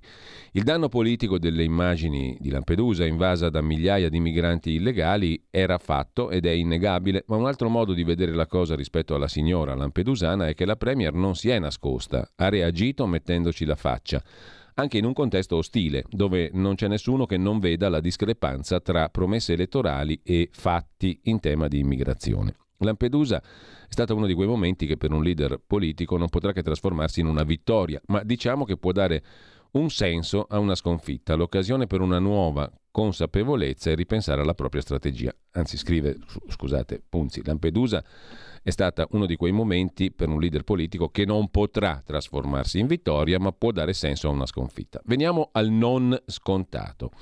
Non è scontato che Meloni sia riuscita a farci mettere la faccia anche all'Unione Europea con la presenza di Ursula von der Leyen. Certo abbiamo sentito molta della solita retorica, la sfida europea richiede risposta europea, che palle, ma è stato anche ribadito un nuovo diverso approccio all'emergenza migratoria. Il punto non è la redistribuzione che riguarda piccoli numeri, i veri richiedenti asilo, ma fermare migranti illegali. Il governo è riuscito, ha detto Meloni, a fare una rivoluzione copernicana. Fino a quando c'era la sinistra al governo si parlava di redistribuire migranti. Adesso l'Europa parla di come fermare le partenze illegali. Di questo va dato atto a Giorgia Meloni, scrive Punzi su Atlantico Quotidiano. Però al momento questo nuovo approccio è rimasto sulla carta, a parole. Il problema è tradurre la rivoluzione in fatti. Ieri la Presidente della Commissione europea ha presentato un piano d'azione in dieci punti, l'ennesimo. Non mancano i piani d'azione, mancano le azioni. Quasi tutti i dieci punti sono di proposte e impegni già assunti, forse un accento più deciso in merito alla distruzione di barchini e barconi e alla sorveglianza aerea e navale. Sì, ma chi la fa? Manca invece ancora la parola chiave, respingimenti. Sull'accordo con la Tunisia l'impegno è piuttosto vago, arrivare al più presto con la Tunisia nel memorandum d'intesa sottoscritto alla definizione di nuovi progetti per la lotta ai traffici illegali di migranti e lo sblocco dei fondi messi a disposizione. Pare di capire che i fondi verranno sbloccati solo in seguito alla definizione di nuovi progetti, cioè mesi.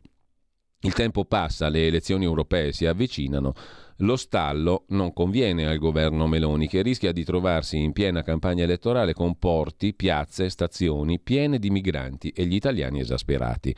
Sembra questo il piano delle sinistre e del partito francese. Perciò abbiamo suggerito, scrive Federico Punzi, di fare da soli e fare presto. Perfino Carlo Calenda ieri ha suggerito di anticipare noi i soldi a Tunisi perché l'Europa è troppo lenta. Von der Leyen sembra aver sposato la linea Meloni sulla crisi tunisina sui flussi migratori, ma solo perché è consapevole che molto probabilmente avrà bisogno di Giorgia Meloni per le sue ambizioni del secondo mandato. Ora von der Leyen ha bisogno di essere percepita come candidata del Partito Popolare Europeo in buoni rapporti con la leader dei conservatori europei Meloni. Ecco perché ultimamente sembra riposizionarsi più a destra ed è criticata von der Leyen dai socialisti. Socialisti che invece, come dimostra la lettera dell'altro rappresentante Borrell che si lura il memorandum con la Tunisia, faranno di tutto per sabotare il modello Tunisi, il cui successo significherebbe un'affermazione della leadership europea di Meloni. Di conseguenza vento in poppa per le destre, da Le Pen in Francia ad AfD in Germania. Certo Meloni, osserva Punzi, può dire di avere von der Leyen dalla sua parte, ma tutto questo cosa significa? Che la commissione di fatto non esiste più, è sciolta. Sono tutti entrati in campagna elettorale cercando di posizionarsi nel miglior modo possibile per il giugno 24. Se è così, Ursula non basta più. I suoi impegni in questa fase sono poco più che a titolo personale. Non è realistico aspettarsi che l'Unione Europea si muova nelle prossime settimane per risolvere un problema all'Italia, quando macroniani e socialisti a Bruxelles, Strasburgo, Parigi e Berlino hanno intenzione di cavalcare proprio quel problema per fermare la ascesa di Giorgia Meloni. La domanda allora diventa, Meloni può permettersi di arrivare a giugno prossimo con flussi migratori fuori controllo a Lampedusa negli altri porti e città italiani?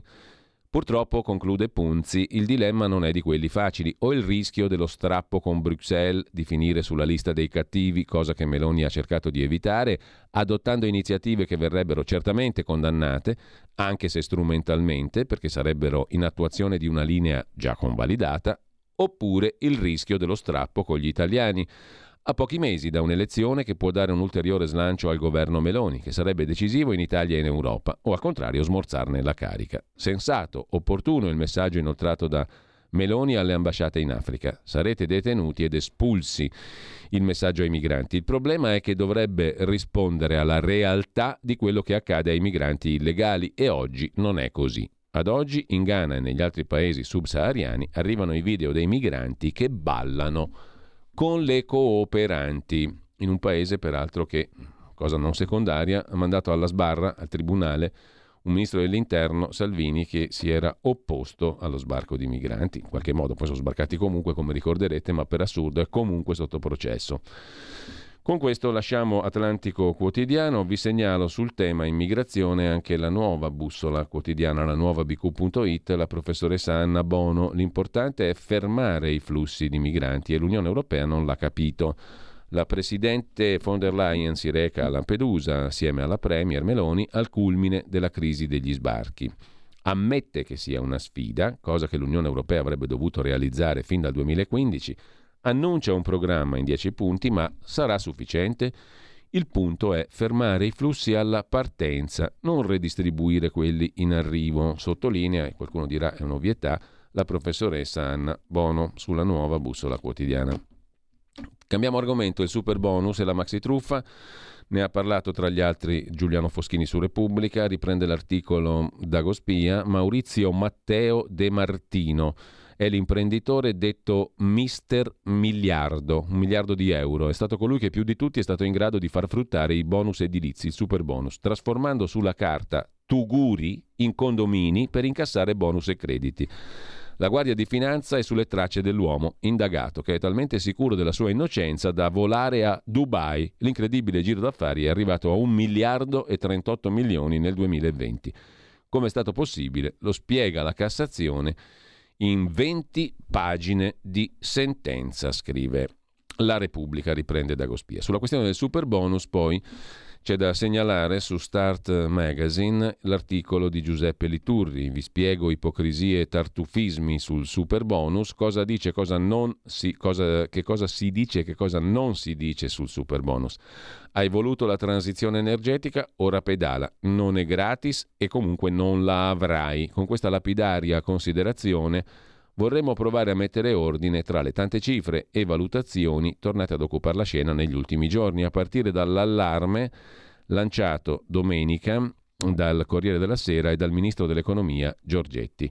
La notizia è che le stime sull'impatto dei bonus edilizi sul fabbisogno e sul saldo da finanziare sono aumentate da 116 miliardi di maggio a 146 comunicati dal direttore dell'Agenzia delle Entrate al presidente Meloni sono altri 30 miliardi in più che prima o poi, ma certamente non per intero, famiglie e imprese compenseranno con i rispettivi debiti tributari fino al 2035. In attesa di leggere un quadro aggiornato, nell'imminente nota di aggiornamento al documento di economia e finanza, non ci convincono molte cose di questa gran cassa mediatica, a partire dalla mancata lettura delle evidenti impronte digitali della Commissione europea, grande sponsor di questa corsa all'efficienza energetica nelle nostre abitazioni. Inizia così il ragionamento molto puntuale, come sempre, di Giuseppe Liturri su Start Magazine, mentre c'è un'altra questione che si affaccia sull'orizzonte europeo, la direttiva RED 3, quanto ci costerebbe il nuovo incubo distopico green,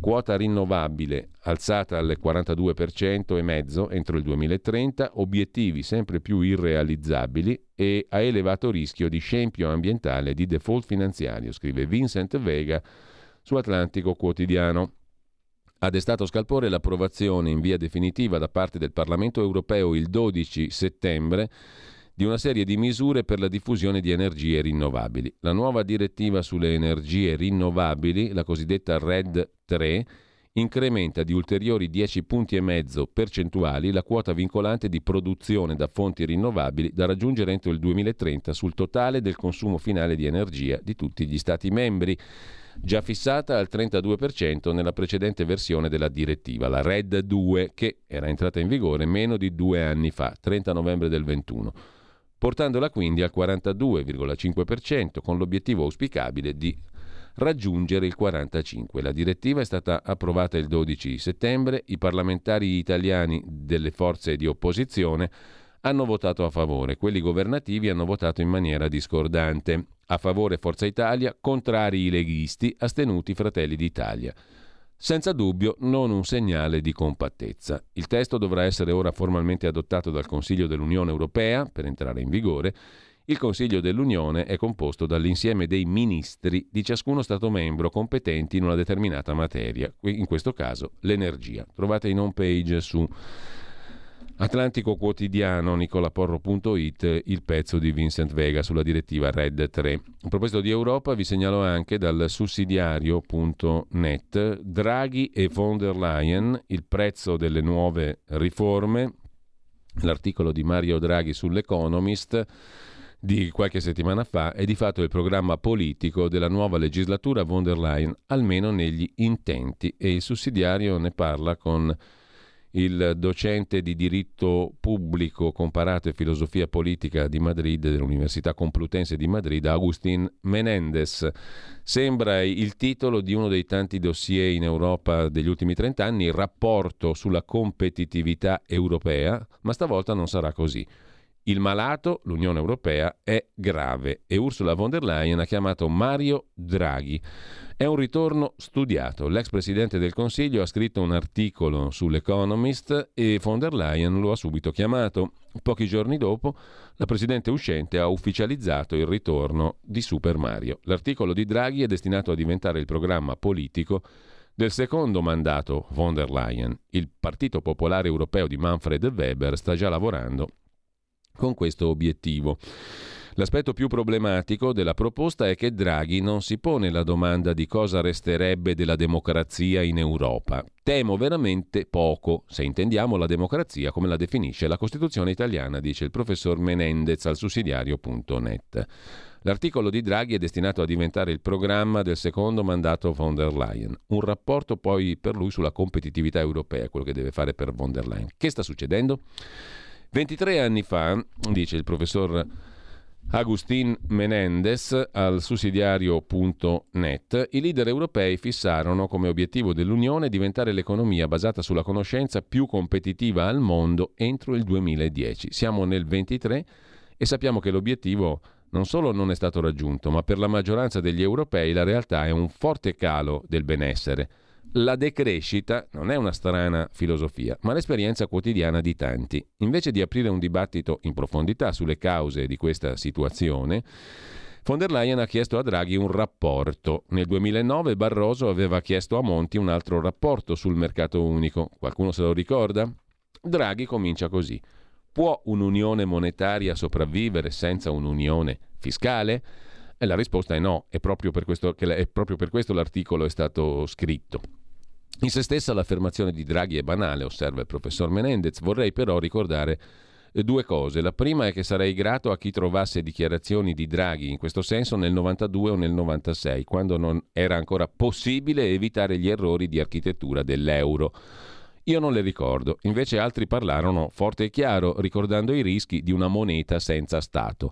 Seconda cosa, Draghi nel suo articolo non solo sostiene la necessità di un'unione fiscale, ma propone un modello ben specifico. Draghi propone un'unione nella quale le politiche fiscali nazionali e non di meno le spese per educazione e sanità sarebbero soggette a regole fiscali ancora più rigide, un'austerità 3.0, mentre il nuovo potere tributario dell'Unione sarebbe a sostegno di una spesa mediante la quale si socializzano i rischi per privatizzare dopo i profitti. Un de-risking state a scala europea, capace di finanziare occasionalmente anche le guerre, se necessario.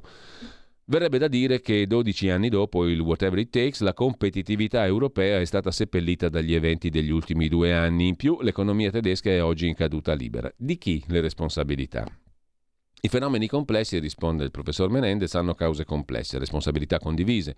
Come ha spiegato tante volte Giuseppe Guarino, numeri alla mano, la performance europea dopo il 99 è molto deludente, specie l'Italia.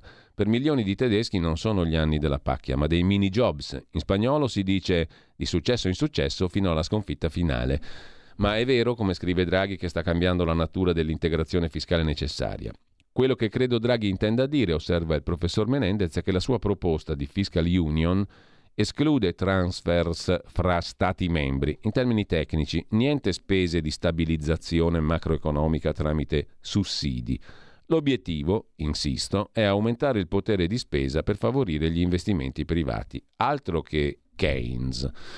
E la democrazia va a farsi benedire, scrive ancora, anzi sostiene il professor Menendez in questa interessante chiacchierata che trovate in home page su ilsussidiario.net dal quale, anzi no, chiedo scusa, torniamo alla nuova bussola quotidiana perché vi segnalo, altro tema, a passant, una bella riflessione di Ruben Razzante sul referendum sanità in Lombardia.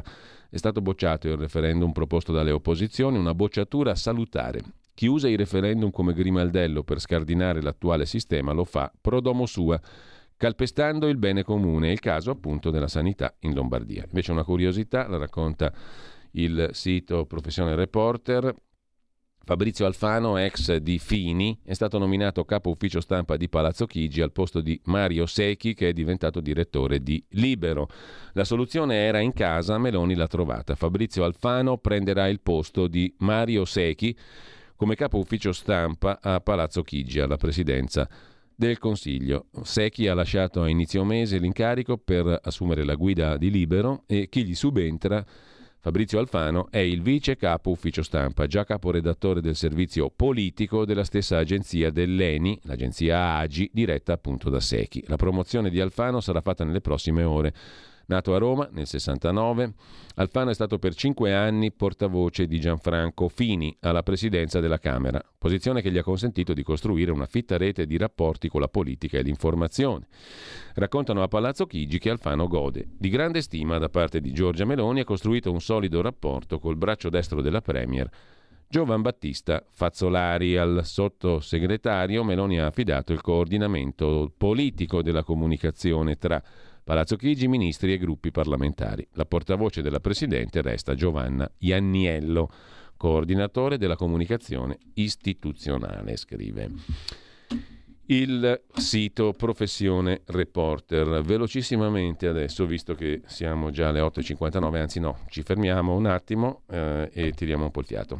E poi vediamo se è con noi, se riusciamo ad avere Riccardo Molinari, come tutti i lunedì. Ehi tu, non trovi più il segnale di Radio Libertà sulla tua radio DAB? Non disperarti, risintonizza. Sì, ma come? È facile, tasto menu, poi scegli il tasto corrispondente alla ricerca automatica dei canali, attendi qualche minuto e tutte le stazioni DAB della tua zona saranno disponibili.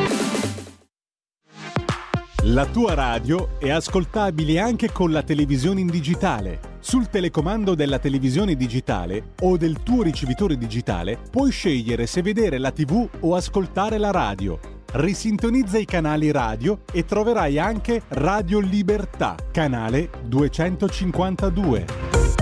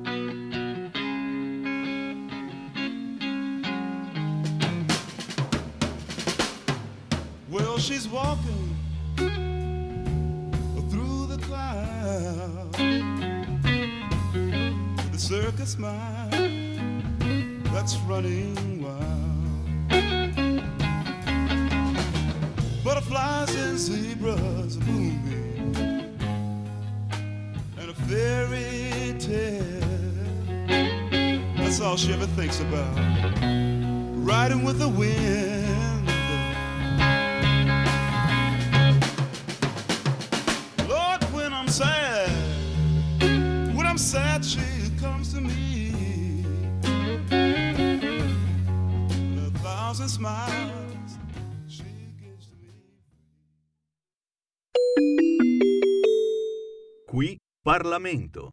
18 settembre 70, Federico Borsari ha curato il calendario musicale, 18 settembre 70 moriva Jimi Hendrix, qui abbiamo sentito Little Wing e non aggiungo altre parole, ma come vi dicevo prima, come tutti i lunedì è con noi Riccardo Molinari, che è il presidente dei deputati della Lega, segretario della Lega in Piemonte, anche lui come tanti altri ieri a Pontida. Buongiorno Riccardo. Buongiorno Giulio, un saluto a tutti. Allora, tantissime cose delle quali potremo parlare stamani. Intanto però parto proprio dalle cose più burocratiche, tra virgolette.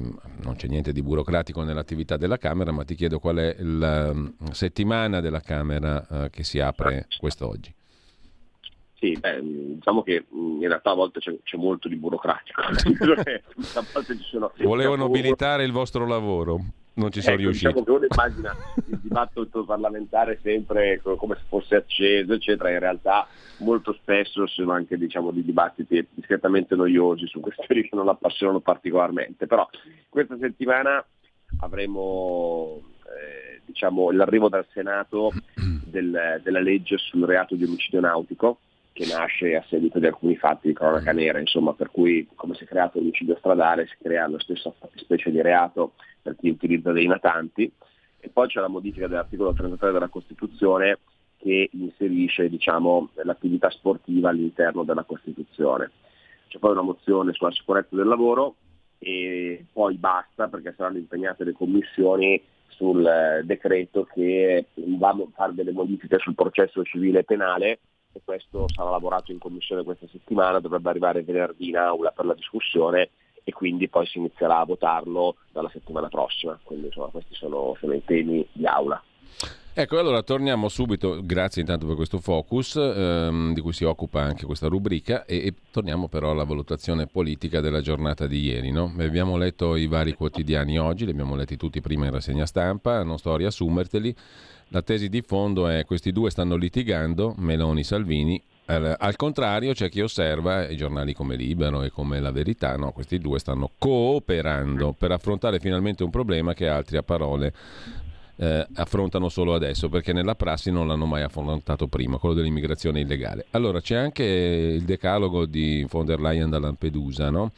Oltre che gli impegni per il futuro mh, Salvini, Le Pen dal palco di Pontida. Ecco, ti chiedo subito se il decalogo di von der Leyen ti convince. Qualcuno dice sono tutte parole, qualcun altro, come anche il direttore della Verità Belpietro, dice beh insomma però ci sono tre punti interessanti. Primo, costruzione dei CPR, centri di permanenza per rimpatriare immigrati che non hanno diritto a stare qua. Dopodiché missione navale, non siamo al blocco navale ma quasi, scrive Belpietro, bisogna capire come verrà implementata. E alla fine c'è anche un altro punto, cioè il fatto che per la prima volta il, il, Presidente della Commissione europea ha riconosciuto che i migranti vanno fermati e rimpatriati, appunto con missioni navali, non solo, ma anche, terzo punto, distruggendo le imbarcazioni dei trafficanti. Allora è chiaro che tutto va implementato, missione Sofia, nuova Sofia, eccetera, ma tu come la vedi?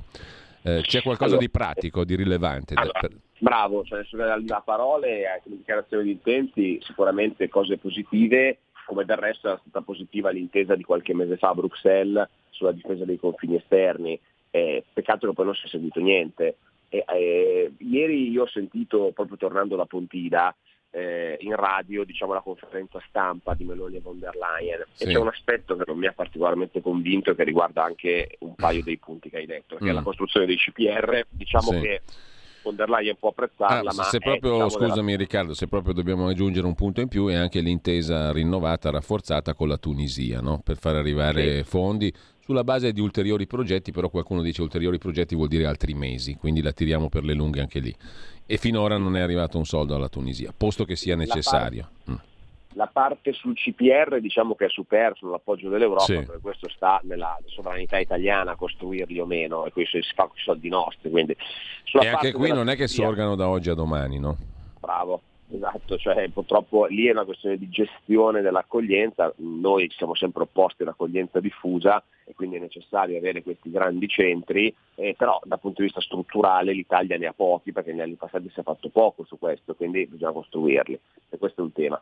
Poi eh, quello che hai aggiunto sulla Tunisia, certo qui serve l'Europa perché ovviamente si tratta di, eh, sentivo ieri la Meloni che diceva dobbiamo slegare questo finanziamento della Commissione europea al fatto che il Fondo Monetario Internazionale accetti di aiutare la Tunisia e questo per carità può essere corretto, però sappiamo che a livello europeo i socialisti su questo non sono d'accordo perché dicono che Sayed, eh, leader tunisino, è un dittatore, quindi non si possono pagare dittatori per contrastare i migranti, solita cosa che dicevano anche sulla Libia, salvo poi Minniti e pagarli come leader libici. Eh, comunque, mh, questa è un'altra cosa su cui serve l'Europa. La cosa che mi lascia più perplesso è la questione della missione Sofia, perché la Sì, missione Sofia era stata, inter- era stata interrotta proprio perché mettere quelle navi diciamo, europee, eh, cioè dei vari, le navi militari dei vari paesi europei nel Mediterraneo alla fine era un pull factor per gli immigrati, perché una volta che i barchini arrivavano lì eh, non è che le, le navi eh, europee potevano sparare, tanto per intenderci, sulle navi dei migranti. E quindi dovevano soccorrere, quindi paradossalmente diventavano un elemento che attirava e aumentava le partenze perché si sapeva che si doveva fare meno strada per essere, entrare in, in territorio europeo, perché poi quando entri su una nave europea sei entrato in Europa. Io non riesco a capire questa seconda, terza fase di cui parlano Meloni e von der Leyen cosa consiste, perché se Mm. metto le navi lì non credo che eh, le navi militari possano poi violare il diritto internazionale e non soccorrere eh, i natanti degli immigrati che affondano. Boh, staremo a vedere cosa si inventano. Io sono un po' perplesso su questo. Non capisco come una cosa che si è già fatta e non ha funzionato ora possa diventare il blocco navale. Ecco, lo capiremo. Staremo a vedere, insomma, no? cercando di cogliere appunto magari anche qualche segnale tra quelli positivi che sono spuntati qua e là. Però il problema è urgente, perché se i numeri sono quelli dei giorni scorsi, qua diventa un problema politico crescente, costante. Assolutamente sì, penso che sia il principale problema che oggi il governo di centrodestra e quello che dicevi tu prima, cioè il fatto che i vari giornali, eh, ovviamente quelli di opposizione, quelli di sinistra, parlano mm. di spaccatura del governo, lite tra la Lega e Fratelli d'Italia, perché lo fanno? Lo fanno perché ogni frase, anche detta in un contesto che invece vuole aiutare, tipo quella che ha detto il ministro Calderoli l'altro giorno, no? L'altro giorno quando Calderoli ha detto eh, Salvini ha bloccato i migranti, però l'ha, l'ha inserito in un discorso in cui stava dicendo che come governo si condividono le scelte. È stata presa quella frase e ci si è costruito due giorni di polemica, come dire che Calderoli stava andando contro la Meloni. È un gioco che è capitato successo anche con me, con tanti altri esponenti. Si vuole creare una divisione, diciamoci che la, la coincidenza di ieri che mentre c'era Pontida la Meloni fosse eh, a Lampedusa aiuta anche, eh. diciamo che insomma in questo caso forse Giorgia Meloni ha anche un po' aiutato a dare questa idea della divisione perché insomma è una coincidenza singolare anche se può capitare, forse l'agenda della von der Leyen poneva quella data, però in realtà le cose che stiamo dicendo sono cose assolutamente identiche noi alla Meloni, anche noi siamo per bloccare le partenze, anche noi siamo per degli accordi internazionali eh, che eh, contribuiscano a bloccare le partenze, siamo contro l'accoglienza diffusa e per i CPR, quindi sulle cose da fare abbiamo la stessa linea. È certo che lei oggettivamente eh, paga a livello di consenso il fatto che aveva promesso il blocco navale, che aveva attaccato la Lega anche al governo dicendo che non facevamo abbastanza, bisognava fare il blocco navale, Beh, è chiaro che queste cose qua poi tornano indietro, però non tornano indietro perché la Lega soffia sul fuoco, tornano indietro perché se tu hai fatto 5 anni di propaganda con un argomento e poi non si vede, beh, devi poi risponderne. Allora Riccardo, a proposito di contrasti eh, larvati, veri, falsi, presunti, gonfiati, inventati, eh, utilizzati anche da chi è all'opposizione, ti faccio una mm, domanda in forma di battuta. E il leone di Venezia, che si è incazzato, ha detto ieri Zaia, ha morso i garretti di Marine Le Pen o Marine se l'è portato al guinzaglio? Questa è buona, questa devo dire che è buona.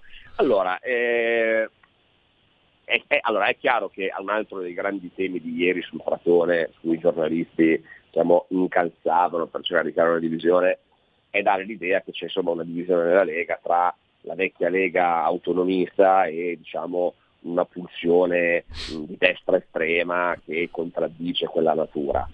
Beh, eh, è una posizione che un po' c'è in effetti, cioè non è che si può negare che non ci sia, però va spiegata, nel senso che il, ragionamento che sta facendo il segretario Salvini e il motivo per cui ha portato Le Pen è che lui ritiene che senza questo gruppo Identità e Democrazia, in cui c'è anche la Le Pen, in cui ci siamo dentro anche noi, eh, ASD e eh, altri partiti di altri paesi europei, la tesi è che numeri alla mano non sarà possibile avere una commissione soltanto in mano ai partiti diciamo, di centrodestra moderato, cioè liberali, popolari e conservatori. Tra l'altro ricordiamoci che insomma, nei conservatori c'è Vox, quindi moderati fino a un certo punto, perché Vox è decisamente peggio del partito della Le Pen come posizione di estrema destra, anche se nessuno lo dice mai.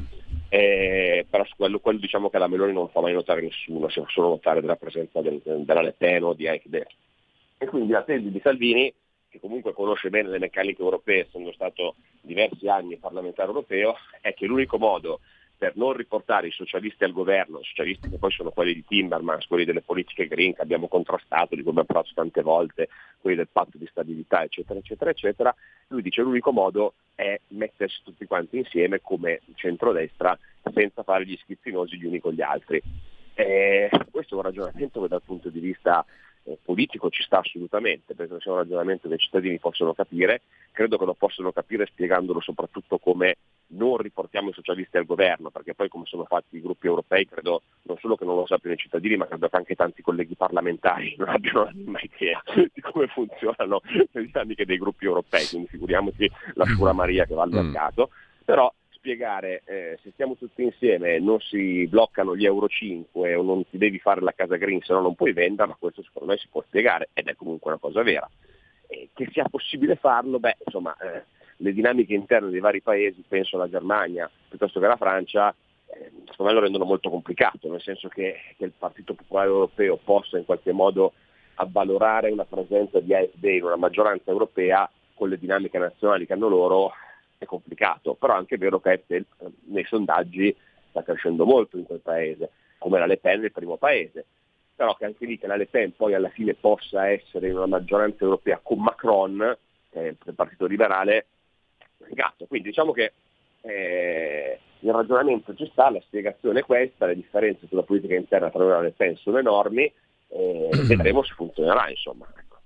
Allora, eh, Riccardo, proprio brevissimamente, prima di salutarci, di autonomia torneremo a parlare perché, come ha detto il ministro Calderoli, tra ottobre e poi il 24 ci sarà una calendarizzazione parlamentare del tema, no? Per cui avremo modo di riparlarne in dettaglio, visto il calendario illustrato dal ministro Calderoli. Non lo faccio adesso solo per questioni di tempo, ma due cose le voglio affrontare rapidamente con te prima di salutarci. La prima, vedo che mh, oggi c'è un'intervista dell'amico Carlo Cambi a Davide Tabarelli, presidente di Nomisma Energia, uno dei massimi massimi esperti di energia, eh, il quale prevede un inverno molto tristo. I prezzi del gas in inverno risaliranno. Eh, L'Europa ha dormito e mh, mm, sono possibili prezzi internazionali superiori del 40% con tariffe del gas superiori anche del 20% alle attuali.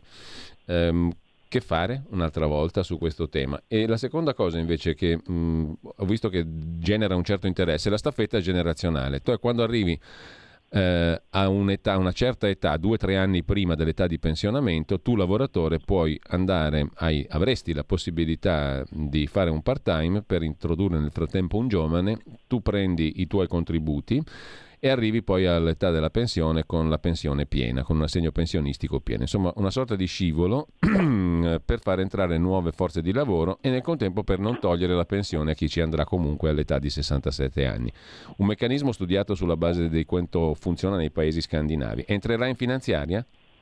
Allora, questa seconda cosa che hai chiesto in parte esiste già nel cosiddetto contratto di espansione è una cosa che ha portato la Lega, devo dire col sottosegretario Durigon e i governi precedenti, che riguarda oggi solo un certo numero di aziende, che sono le aziende più grandi, diciamo, poi l'avevamo abbassato sempre di più, ma è un metodo, è un metodo che appunto prevede questo scivolo di prepensionamento per i, i lavoratori eh, che si avvicinano all'età della pensione che, permette, che vengono sostituiti da giovani che iniziano a formarsi, quindi si sta per qualche anno in questa situazione di limbo che non è un vero e proprio pensionamento ma prepensionamento e poi a 67 anni si entra con la pensione piena, quindi senza avere una, una decurtazione eh, nel regime pensionistico normale. Quindi questo è una cosa che c'è già per alcune aziende, so che allo studio un'ipotesi di estenderlo in linea generale, quindi sì, ne ho sentito parlare, poi vedremo come verrà declinato.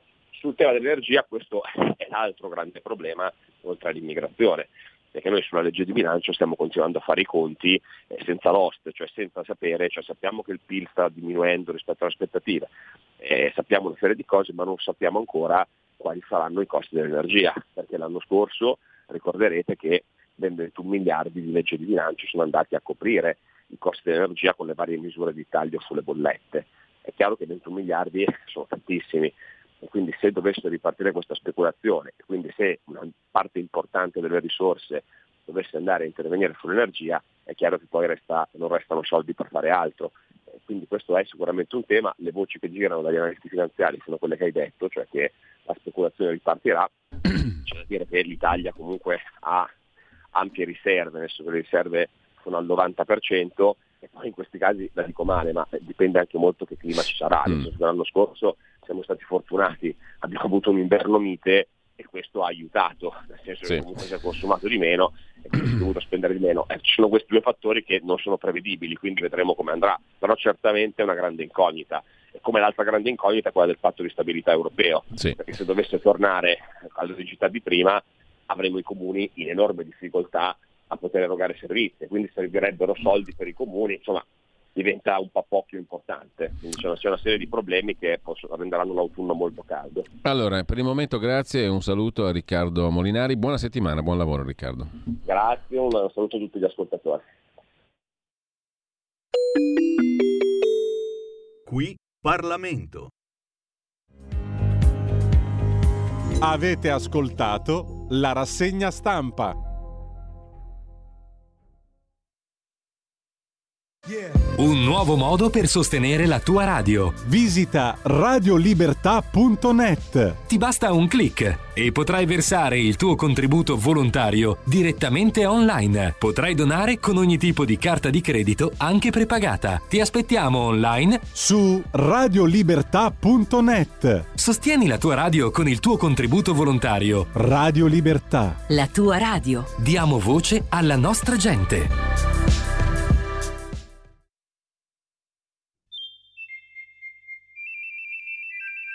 Va ora in onda La grande città con Carla De Bernardi. Si può vivere anche a Milano, nel cuore della città. C'è tanta gente in giro per le strade, c'è tanta elettricità, sia tutto portata di mano, non si scappa dalla realtà. Ed eccoci qua, un pochino in ritardo, qualche minuto, un paio di minuti oltre la soglia delle 9.15 con Carla De Bernardi. Carla, buongiorno. Buongiorno a tutti, buongiorno. Allora ti faccio subito partire a razzo perché così recuperiamo il tempo, i due minuti Fantastico. perduti. Dove ci porti oggi? Allora, eh, come vi ho detto, faremo un viaggio nella Grande Milano, cioè in tutti quei quartieri che sono stati annessi a Milano tra il 1918 Turro e 23 gli altri 11, perché sono quelli appunto che hanno ingrandito la città cent'anni fa esatti. E io mi sto andando, ho scritto di questi quartieri e poi mi sto andando a visitare quartiere per quartiere, pietra per pietra, perché devo vedere quello che racconto. Avrei dovuto forse farlo prima, ma invece è meglio farlo dopo perché ho già gli elementi e le cose da andare a vedere. E quindi ho fatto un bellissimo sabato a Precotto ehm, e vi voglio parlare di Precotto. Eh, questi quartieri sono ex comuni, l'ho già detto, quindi hanno ognuno la peculiarità di essere stato fino a cent'anni fa un comune indipendente, quindi con municipio e tutto banda e tutte quelle robe lì. Tant'è che i precottesi dicevano andiamo a Milano, lo dicono ancora, i precottesi che sono in Viale Monza, fai conto, metropolitana Precotto, dicono andiamo a Milano, quindi è questa cosa, questa identità è rimasta. Allora sono andata a Precotto dove sono successe un sacco di cose. Eh, comincio col dirti che il nome precotto viene dalle fornaci, precotto non viene dai cibi, eh, dai cibi eh, cotti, cotti e, e, mangiati. Eh, era zona di fornaci ed era zona di eh, agricola e la zona agricola era a, destra, a sinistra di quello che noi chiamiamo eh, Viale Monza, si chiama Viale Monza, che è il viale che è stato tracciato da Milano per andare a Monza con la ferrovia e Viale Monza ha poi spezzato in due precotto la parte agricola a sinistra e la parte abitata a destra. L'abitato è molto carino, cioè mantiene le caratteristiche di borgo e mh, fai conto che arrivi con la metropolitana e la prima cosa che vedi alla tua destra è un ex cascinale dei Visconti perché i signori eh, milanesi, i ricchi, già nel 500, ma poi molto nel 7-800, andavano nelle eh, campagne fuori Milano, perché lì era aperta campagna, c'erano dei piccoli borghi rurali, c'era magari una pieve, un cimiterino, eh, però erano borghi rurali. Eh, I signori compravano i terreni o, o, li avevano per diritto divino, avevano i loro cascinali, le loro coltivazioni e facevano le loro case padronali.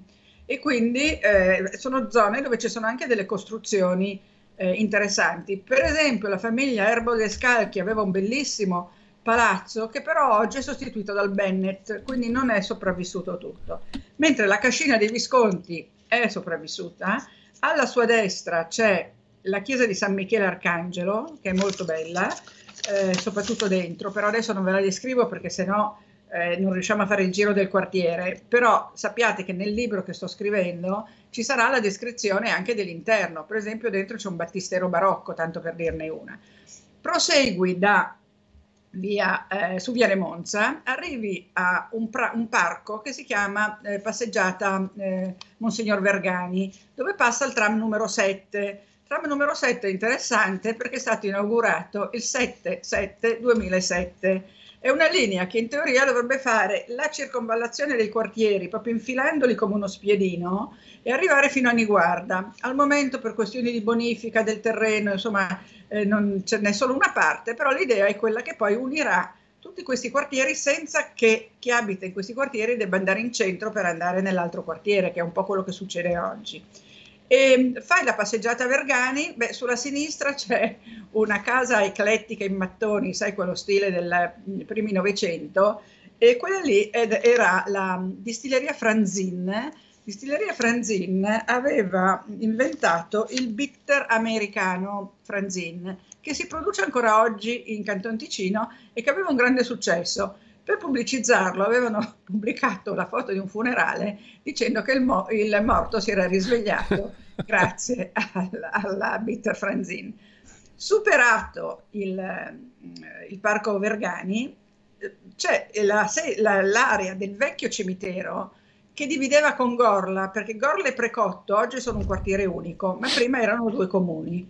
Il cimitero non c'è più, probabilmente sotto c'è un ossario, perché non è che l'hanno sicuramente potuto svuotare. Tra l'altro Milano è sui cimiteri, come sai, ehm, e ehm, c'è, c'è, un oratorio, oh, c'è un monumento ai caduti, e va bene, delle due guerre di Gorle Precotto, ma poi c'è questo oratorio di Maria Maddalena che io non avevo mai visto e riconosco la mia ignoranza di persona che vive a Milano da 60 anni e che non aveva mai visto, neanche saputo dell'esistenza dell'oratorio di Maria Maddalena. Non è aperto al pubblico, attenzione, sabato l'hanno aperto per noi perché io mi sono infilata in un gruppetto con uno storico di Precotto, non ricordo il nome, ma molto bravo, e con la mm, Fondazione Perini che ha fatto questo giro di Precotto, perché sapevo che era aperta l'oratorio. Allora, l'oratorio, non so se avete visto la foto, è piccolo piccolo, tutto bianco, delizioso, con un piccolo campanile in mezzo a una radurina, in un prato, e dentro è affrescato dal Luini e dal Bramante. Beh. O scuola del Luini e scuola del Bramante, ma insomma diciamo che quello è il periodo, e cioè stiamo parlando del 4-500, e, eh, è dedicato a Maria Maddalena ed è spettacoloso perché Maria Maddalena viene accolta in cielo da un ehm, eh, Padre Eterno che qui vedete in verticale andrebbe girato, un Padre Eterno che la accoglie come una star, nel senso che Maria Maddalena non viene mai accolta benevolmente perché era la famosa peccatrice. E invece in questo caso, nell'oratorio di Maria Maddalena, lei da un lato è ritratta mentre legge un libro e sullo sfondo c'è un mare con dei velieri. E questo rappresenterebbe la, ehm, come si chiama, il luogo dove in Provenza si fa Saint, eh, il raduno degli zingari a Sainte-Marie de la Mer perché eh, Saint Marie della Mer è dedicato a Maddalena proprio, quindi vedi che c'è un veliero, c'è un faro forse. L'altro affresco di fronte è sempre Maria Maddalena, che mi sembra che lì stia sorgendo in cielo, adesso non me lo ricordo perché eh, prova a far passare l'altro affresco che ti ho mandato, se ce l'hai. Sì, sì, ce l'abbiamo in regia, adesso vediamo di individuare. Vedi che meraviglia questa radura? A destra il eh, monumento ai caduti che ovviamente risale al periodo dopo le due guerre, e, mm, o forse dopo la prima guerra, forse sono i caduti della prima guerra, vabbè, insomma, avete capito, e l'oratorio è delizioso. Passato l'oratorio, adesso se, se mi fate vedere, ecco, questa è Maria Maddalena, vedi, che sta eh, che assurge in cielo. Sotto c'è un'altra piccola Madonna di cotto con un bebè in braccio, che sarà Gesù bambino, presumo. E, è piccolissimo, insomma è molto bello. Per cui eh, ogni tanto lo aprono per visite guidate, però bisogna sapere quando, perché se no è chiuso.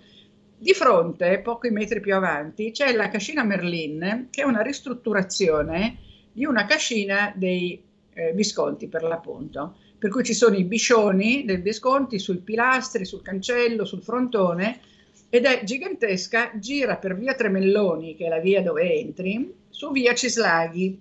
Ecco, via Cislaghi è una strada fantastica perché ha un sacco di cose. Eh, mi sono segnata anche i numeri perché c'è al numero uno Va bene, l'abbiamo visto. Eh, si chiamava Curte de Pissat perché c'erano dentro dei contadini che di, d'estate facevano i contadini, d'inverno per sbarcare il lunario facevano i pizzi e quindi Curte de Pissat. Poi al 2 c'è l'ex gendarmeria austriaca, sul portone c'è una specie di punzonatura, sembra del cuoio battuto, invece è metallo, ehm, con le, le, due aquile aust- austro-ungariche. Mancano le teste perché sembra che qualcuno le teste le abbia cancellate perché ce l'avevano su con gli austriaci, lo sappiamo la storia. Poi ci sono diverse corti, proprio le, le, le corti lombarde, ehm, ancora molto interessanti e, e con dentro un sacco di attività. Poi c'è la trattoria La Madonnina, vecchissima, e poi c'è la, ehm, come si chiama, la, in via Cislaghi, ah sì, e poi c'è il ristorante, la trattoria San Francesco Neri, dove io sono andata a mangiare ieri, ovviamente ho mangiato mondeghili con cicoria piccante, mi sono bevuto un bicchiere di Bonarda, forse due, e, e, poi ho continuato il mio giro. Trattoria vecchissima, la cooperativa San Francisco Neri è una cooperativa della, di abitazioni, possiedono case a prezzi calmierati e, esercizi commerciali, c'è anche una gastronomia, quindi ti puoi portare a casa il pollo se vuoi. E poi eh, poco più in là c'è eh, su Viale Monza la scuola ehm, Rosmini. Scuola Rosmini c'è solo la facciata, è in totale abbandono, per anni è stata sede di un centro sociale, poi è stata sgomberata, però è in totale abbandono, un, belle, bellissimo palazzo, c'è una bellissima facciata e eh, il 20 ottobre del 44, poco prima del bombardamento che a Gorla, e ne parleremo quando parliamo di Gorla, ha fatto fuori una scuola di bambini, più di 180 bambini, bidelli, mm. insegnanti, eh, a Precotto per fortuna il bombardamento che è avvenuto subito prima di Gorla ha fatto solo tre vittime, tra cui un padre che era tornato indietro per vedere se non c'era più nessuno a scuola come dice Oscar Wilde, tutte le buone azioni non, rimarrà, non rimarranno impunite. Poverino torna indietro e ci rimette la pelle. Eh, è stata una tragedia quel 20 ottobre 44, appunto, poi ne parleremo sì. a Gorla, dove c'è un monumento. Al, mh, lungo la eh, Viale Monza, e poi finiamo, ci sono anche un altro, eh, tante altre cose interessanti. Al 335, mi pare, c'è il pane quotidiano, e l'antico Dazio, perché lì arrivavano eh, da, da, fuori, c'erano i dazi, su Viale Monza c'erano tre dazi, perché la gente entrava in città eh, dai dazi, eh, perché quello era un comune indipendente per l'appunto. Lì ehm, c'è il pane quotidiano, che è un, questo ex casello d'aziario rosso, dove tutti i giorni servono decine, decine, decine, centinaia di pasti alle persone indigenti, purtroppo anche a molti italiani lo sappiamo, eh, al numero 256 c'è un altro ristorante famoso che si chiama Mammalina, poi c'è eh, altre cascine, va bene. Al 291 c'è una casetta piccola bianca con un giardinetto con le cornici della, della finestra in cotto e lì si dice che era la casa di campagna di Radetzky. Ora è una casa modestissima, Può darsi che fosse la casa di campagna di Radeschi. Sapete, Radeschi abitava in via Brisa, era sposato con la contessina Strassoldo, aveva otto figli, poi ne ha fatti quattro con la, la eh, come si chiama, non mi ricordo il nome, la, la lavanda, una signora che faceva la lavandaia, abitava in via Brisa, però aveva questa casetta di campagna, piccola piccola, e secondo me era il suo scannatoio, ho detto, detto tra noi, perché lui conosce la Giuditta Meregalli, ha 70 anni e avendo otto figli dalla contessina Strassoldo, riesce ancora a fare quattro figli con la, con la Meregalli. In quella casa muore lo scultore Barzaghi Francesco, che è uno scultore dell'Ottocento fantastico, realista, che ha fatto dei monumenti stupendi, ne cito due a caso a Milano, a parte tutti quelli che ci sono al Monumentale e lui riposa al Monumentale, ha fatto il Napoleone III a cavallo al Parco Sempione, bellissimo, su un alto basamento, tutti dei bassorilievi, e ha fatto il Francesco Hayez in piazzetta di Brera. Poi ha fatto molte altre cose, però ricordo solo queste due. E pare che il, il Barzai sia morto in questa casetta e lui ha rinnovato la chiesa di San Michele Arcangelo, che è quella di cui parlavo all'inizio, per cui si ritorna a San Michele Arcangelo. E, e quindi eh, vedi che questo giro che io ho fatto eh, mi ha portato a vedere tante cose molto belle, a mangiarmi i mondeghili e poi sono andata a Gorla, di cui parliamo la prossima volta. Beh, guarda, intanto io ti ringrazio perché mi hai fatto fare veramente in pochi minuti un, un giro straordinario. Credo anche a tutti coloro che ci hanno seguito. Il Precotto è a sette, no, sette no, facciamo una dozzina di, di fermate da, da, Duomo, Metropolitana eh, Rossa. Sì, tu sì, scendi sì. a Precotto e ti fai questo giro qua. È molto comodo da raggiungere, in effetti, una, una via di grande scorrimento, quella di Viale Monza, e poi c'è anche il mezzo pubblico comodissimo. Grazie a Carla De Bernardi. Grazie a voi di avermi ascoltato, senza di voi non, sarebbe, non servirebbe a niente quello che faccio. Beh, Carla, E- grazie a te invece. E alla prossima, prossima volta Gorla o Gorla o Crescenzago, insomma, que- quella- rimaniamo in quella zona lì. Bene, grazie e buona settimana a Carla De Bernardi. A te Giulio, a tutti voi, grazie. Avete ascoltato La grande città con Carla De Bernardi. Che respira in mezz'ora da piazza del Duomo. Arrivi dove vuoi, ma alle 4 del mattino Milano diventa un posto molto strano.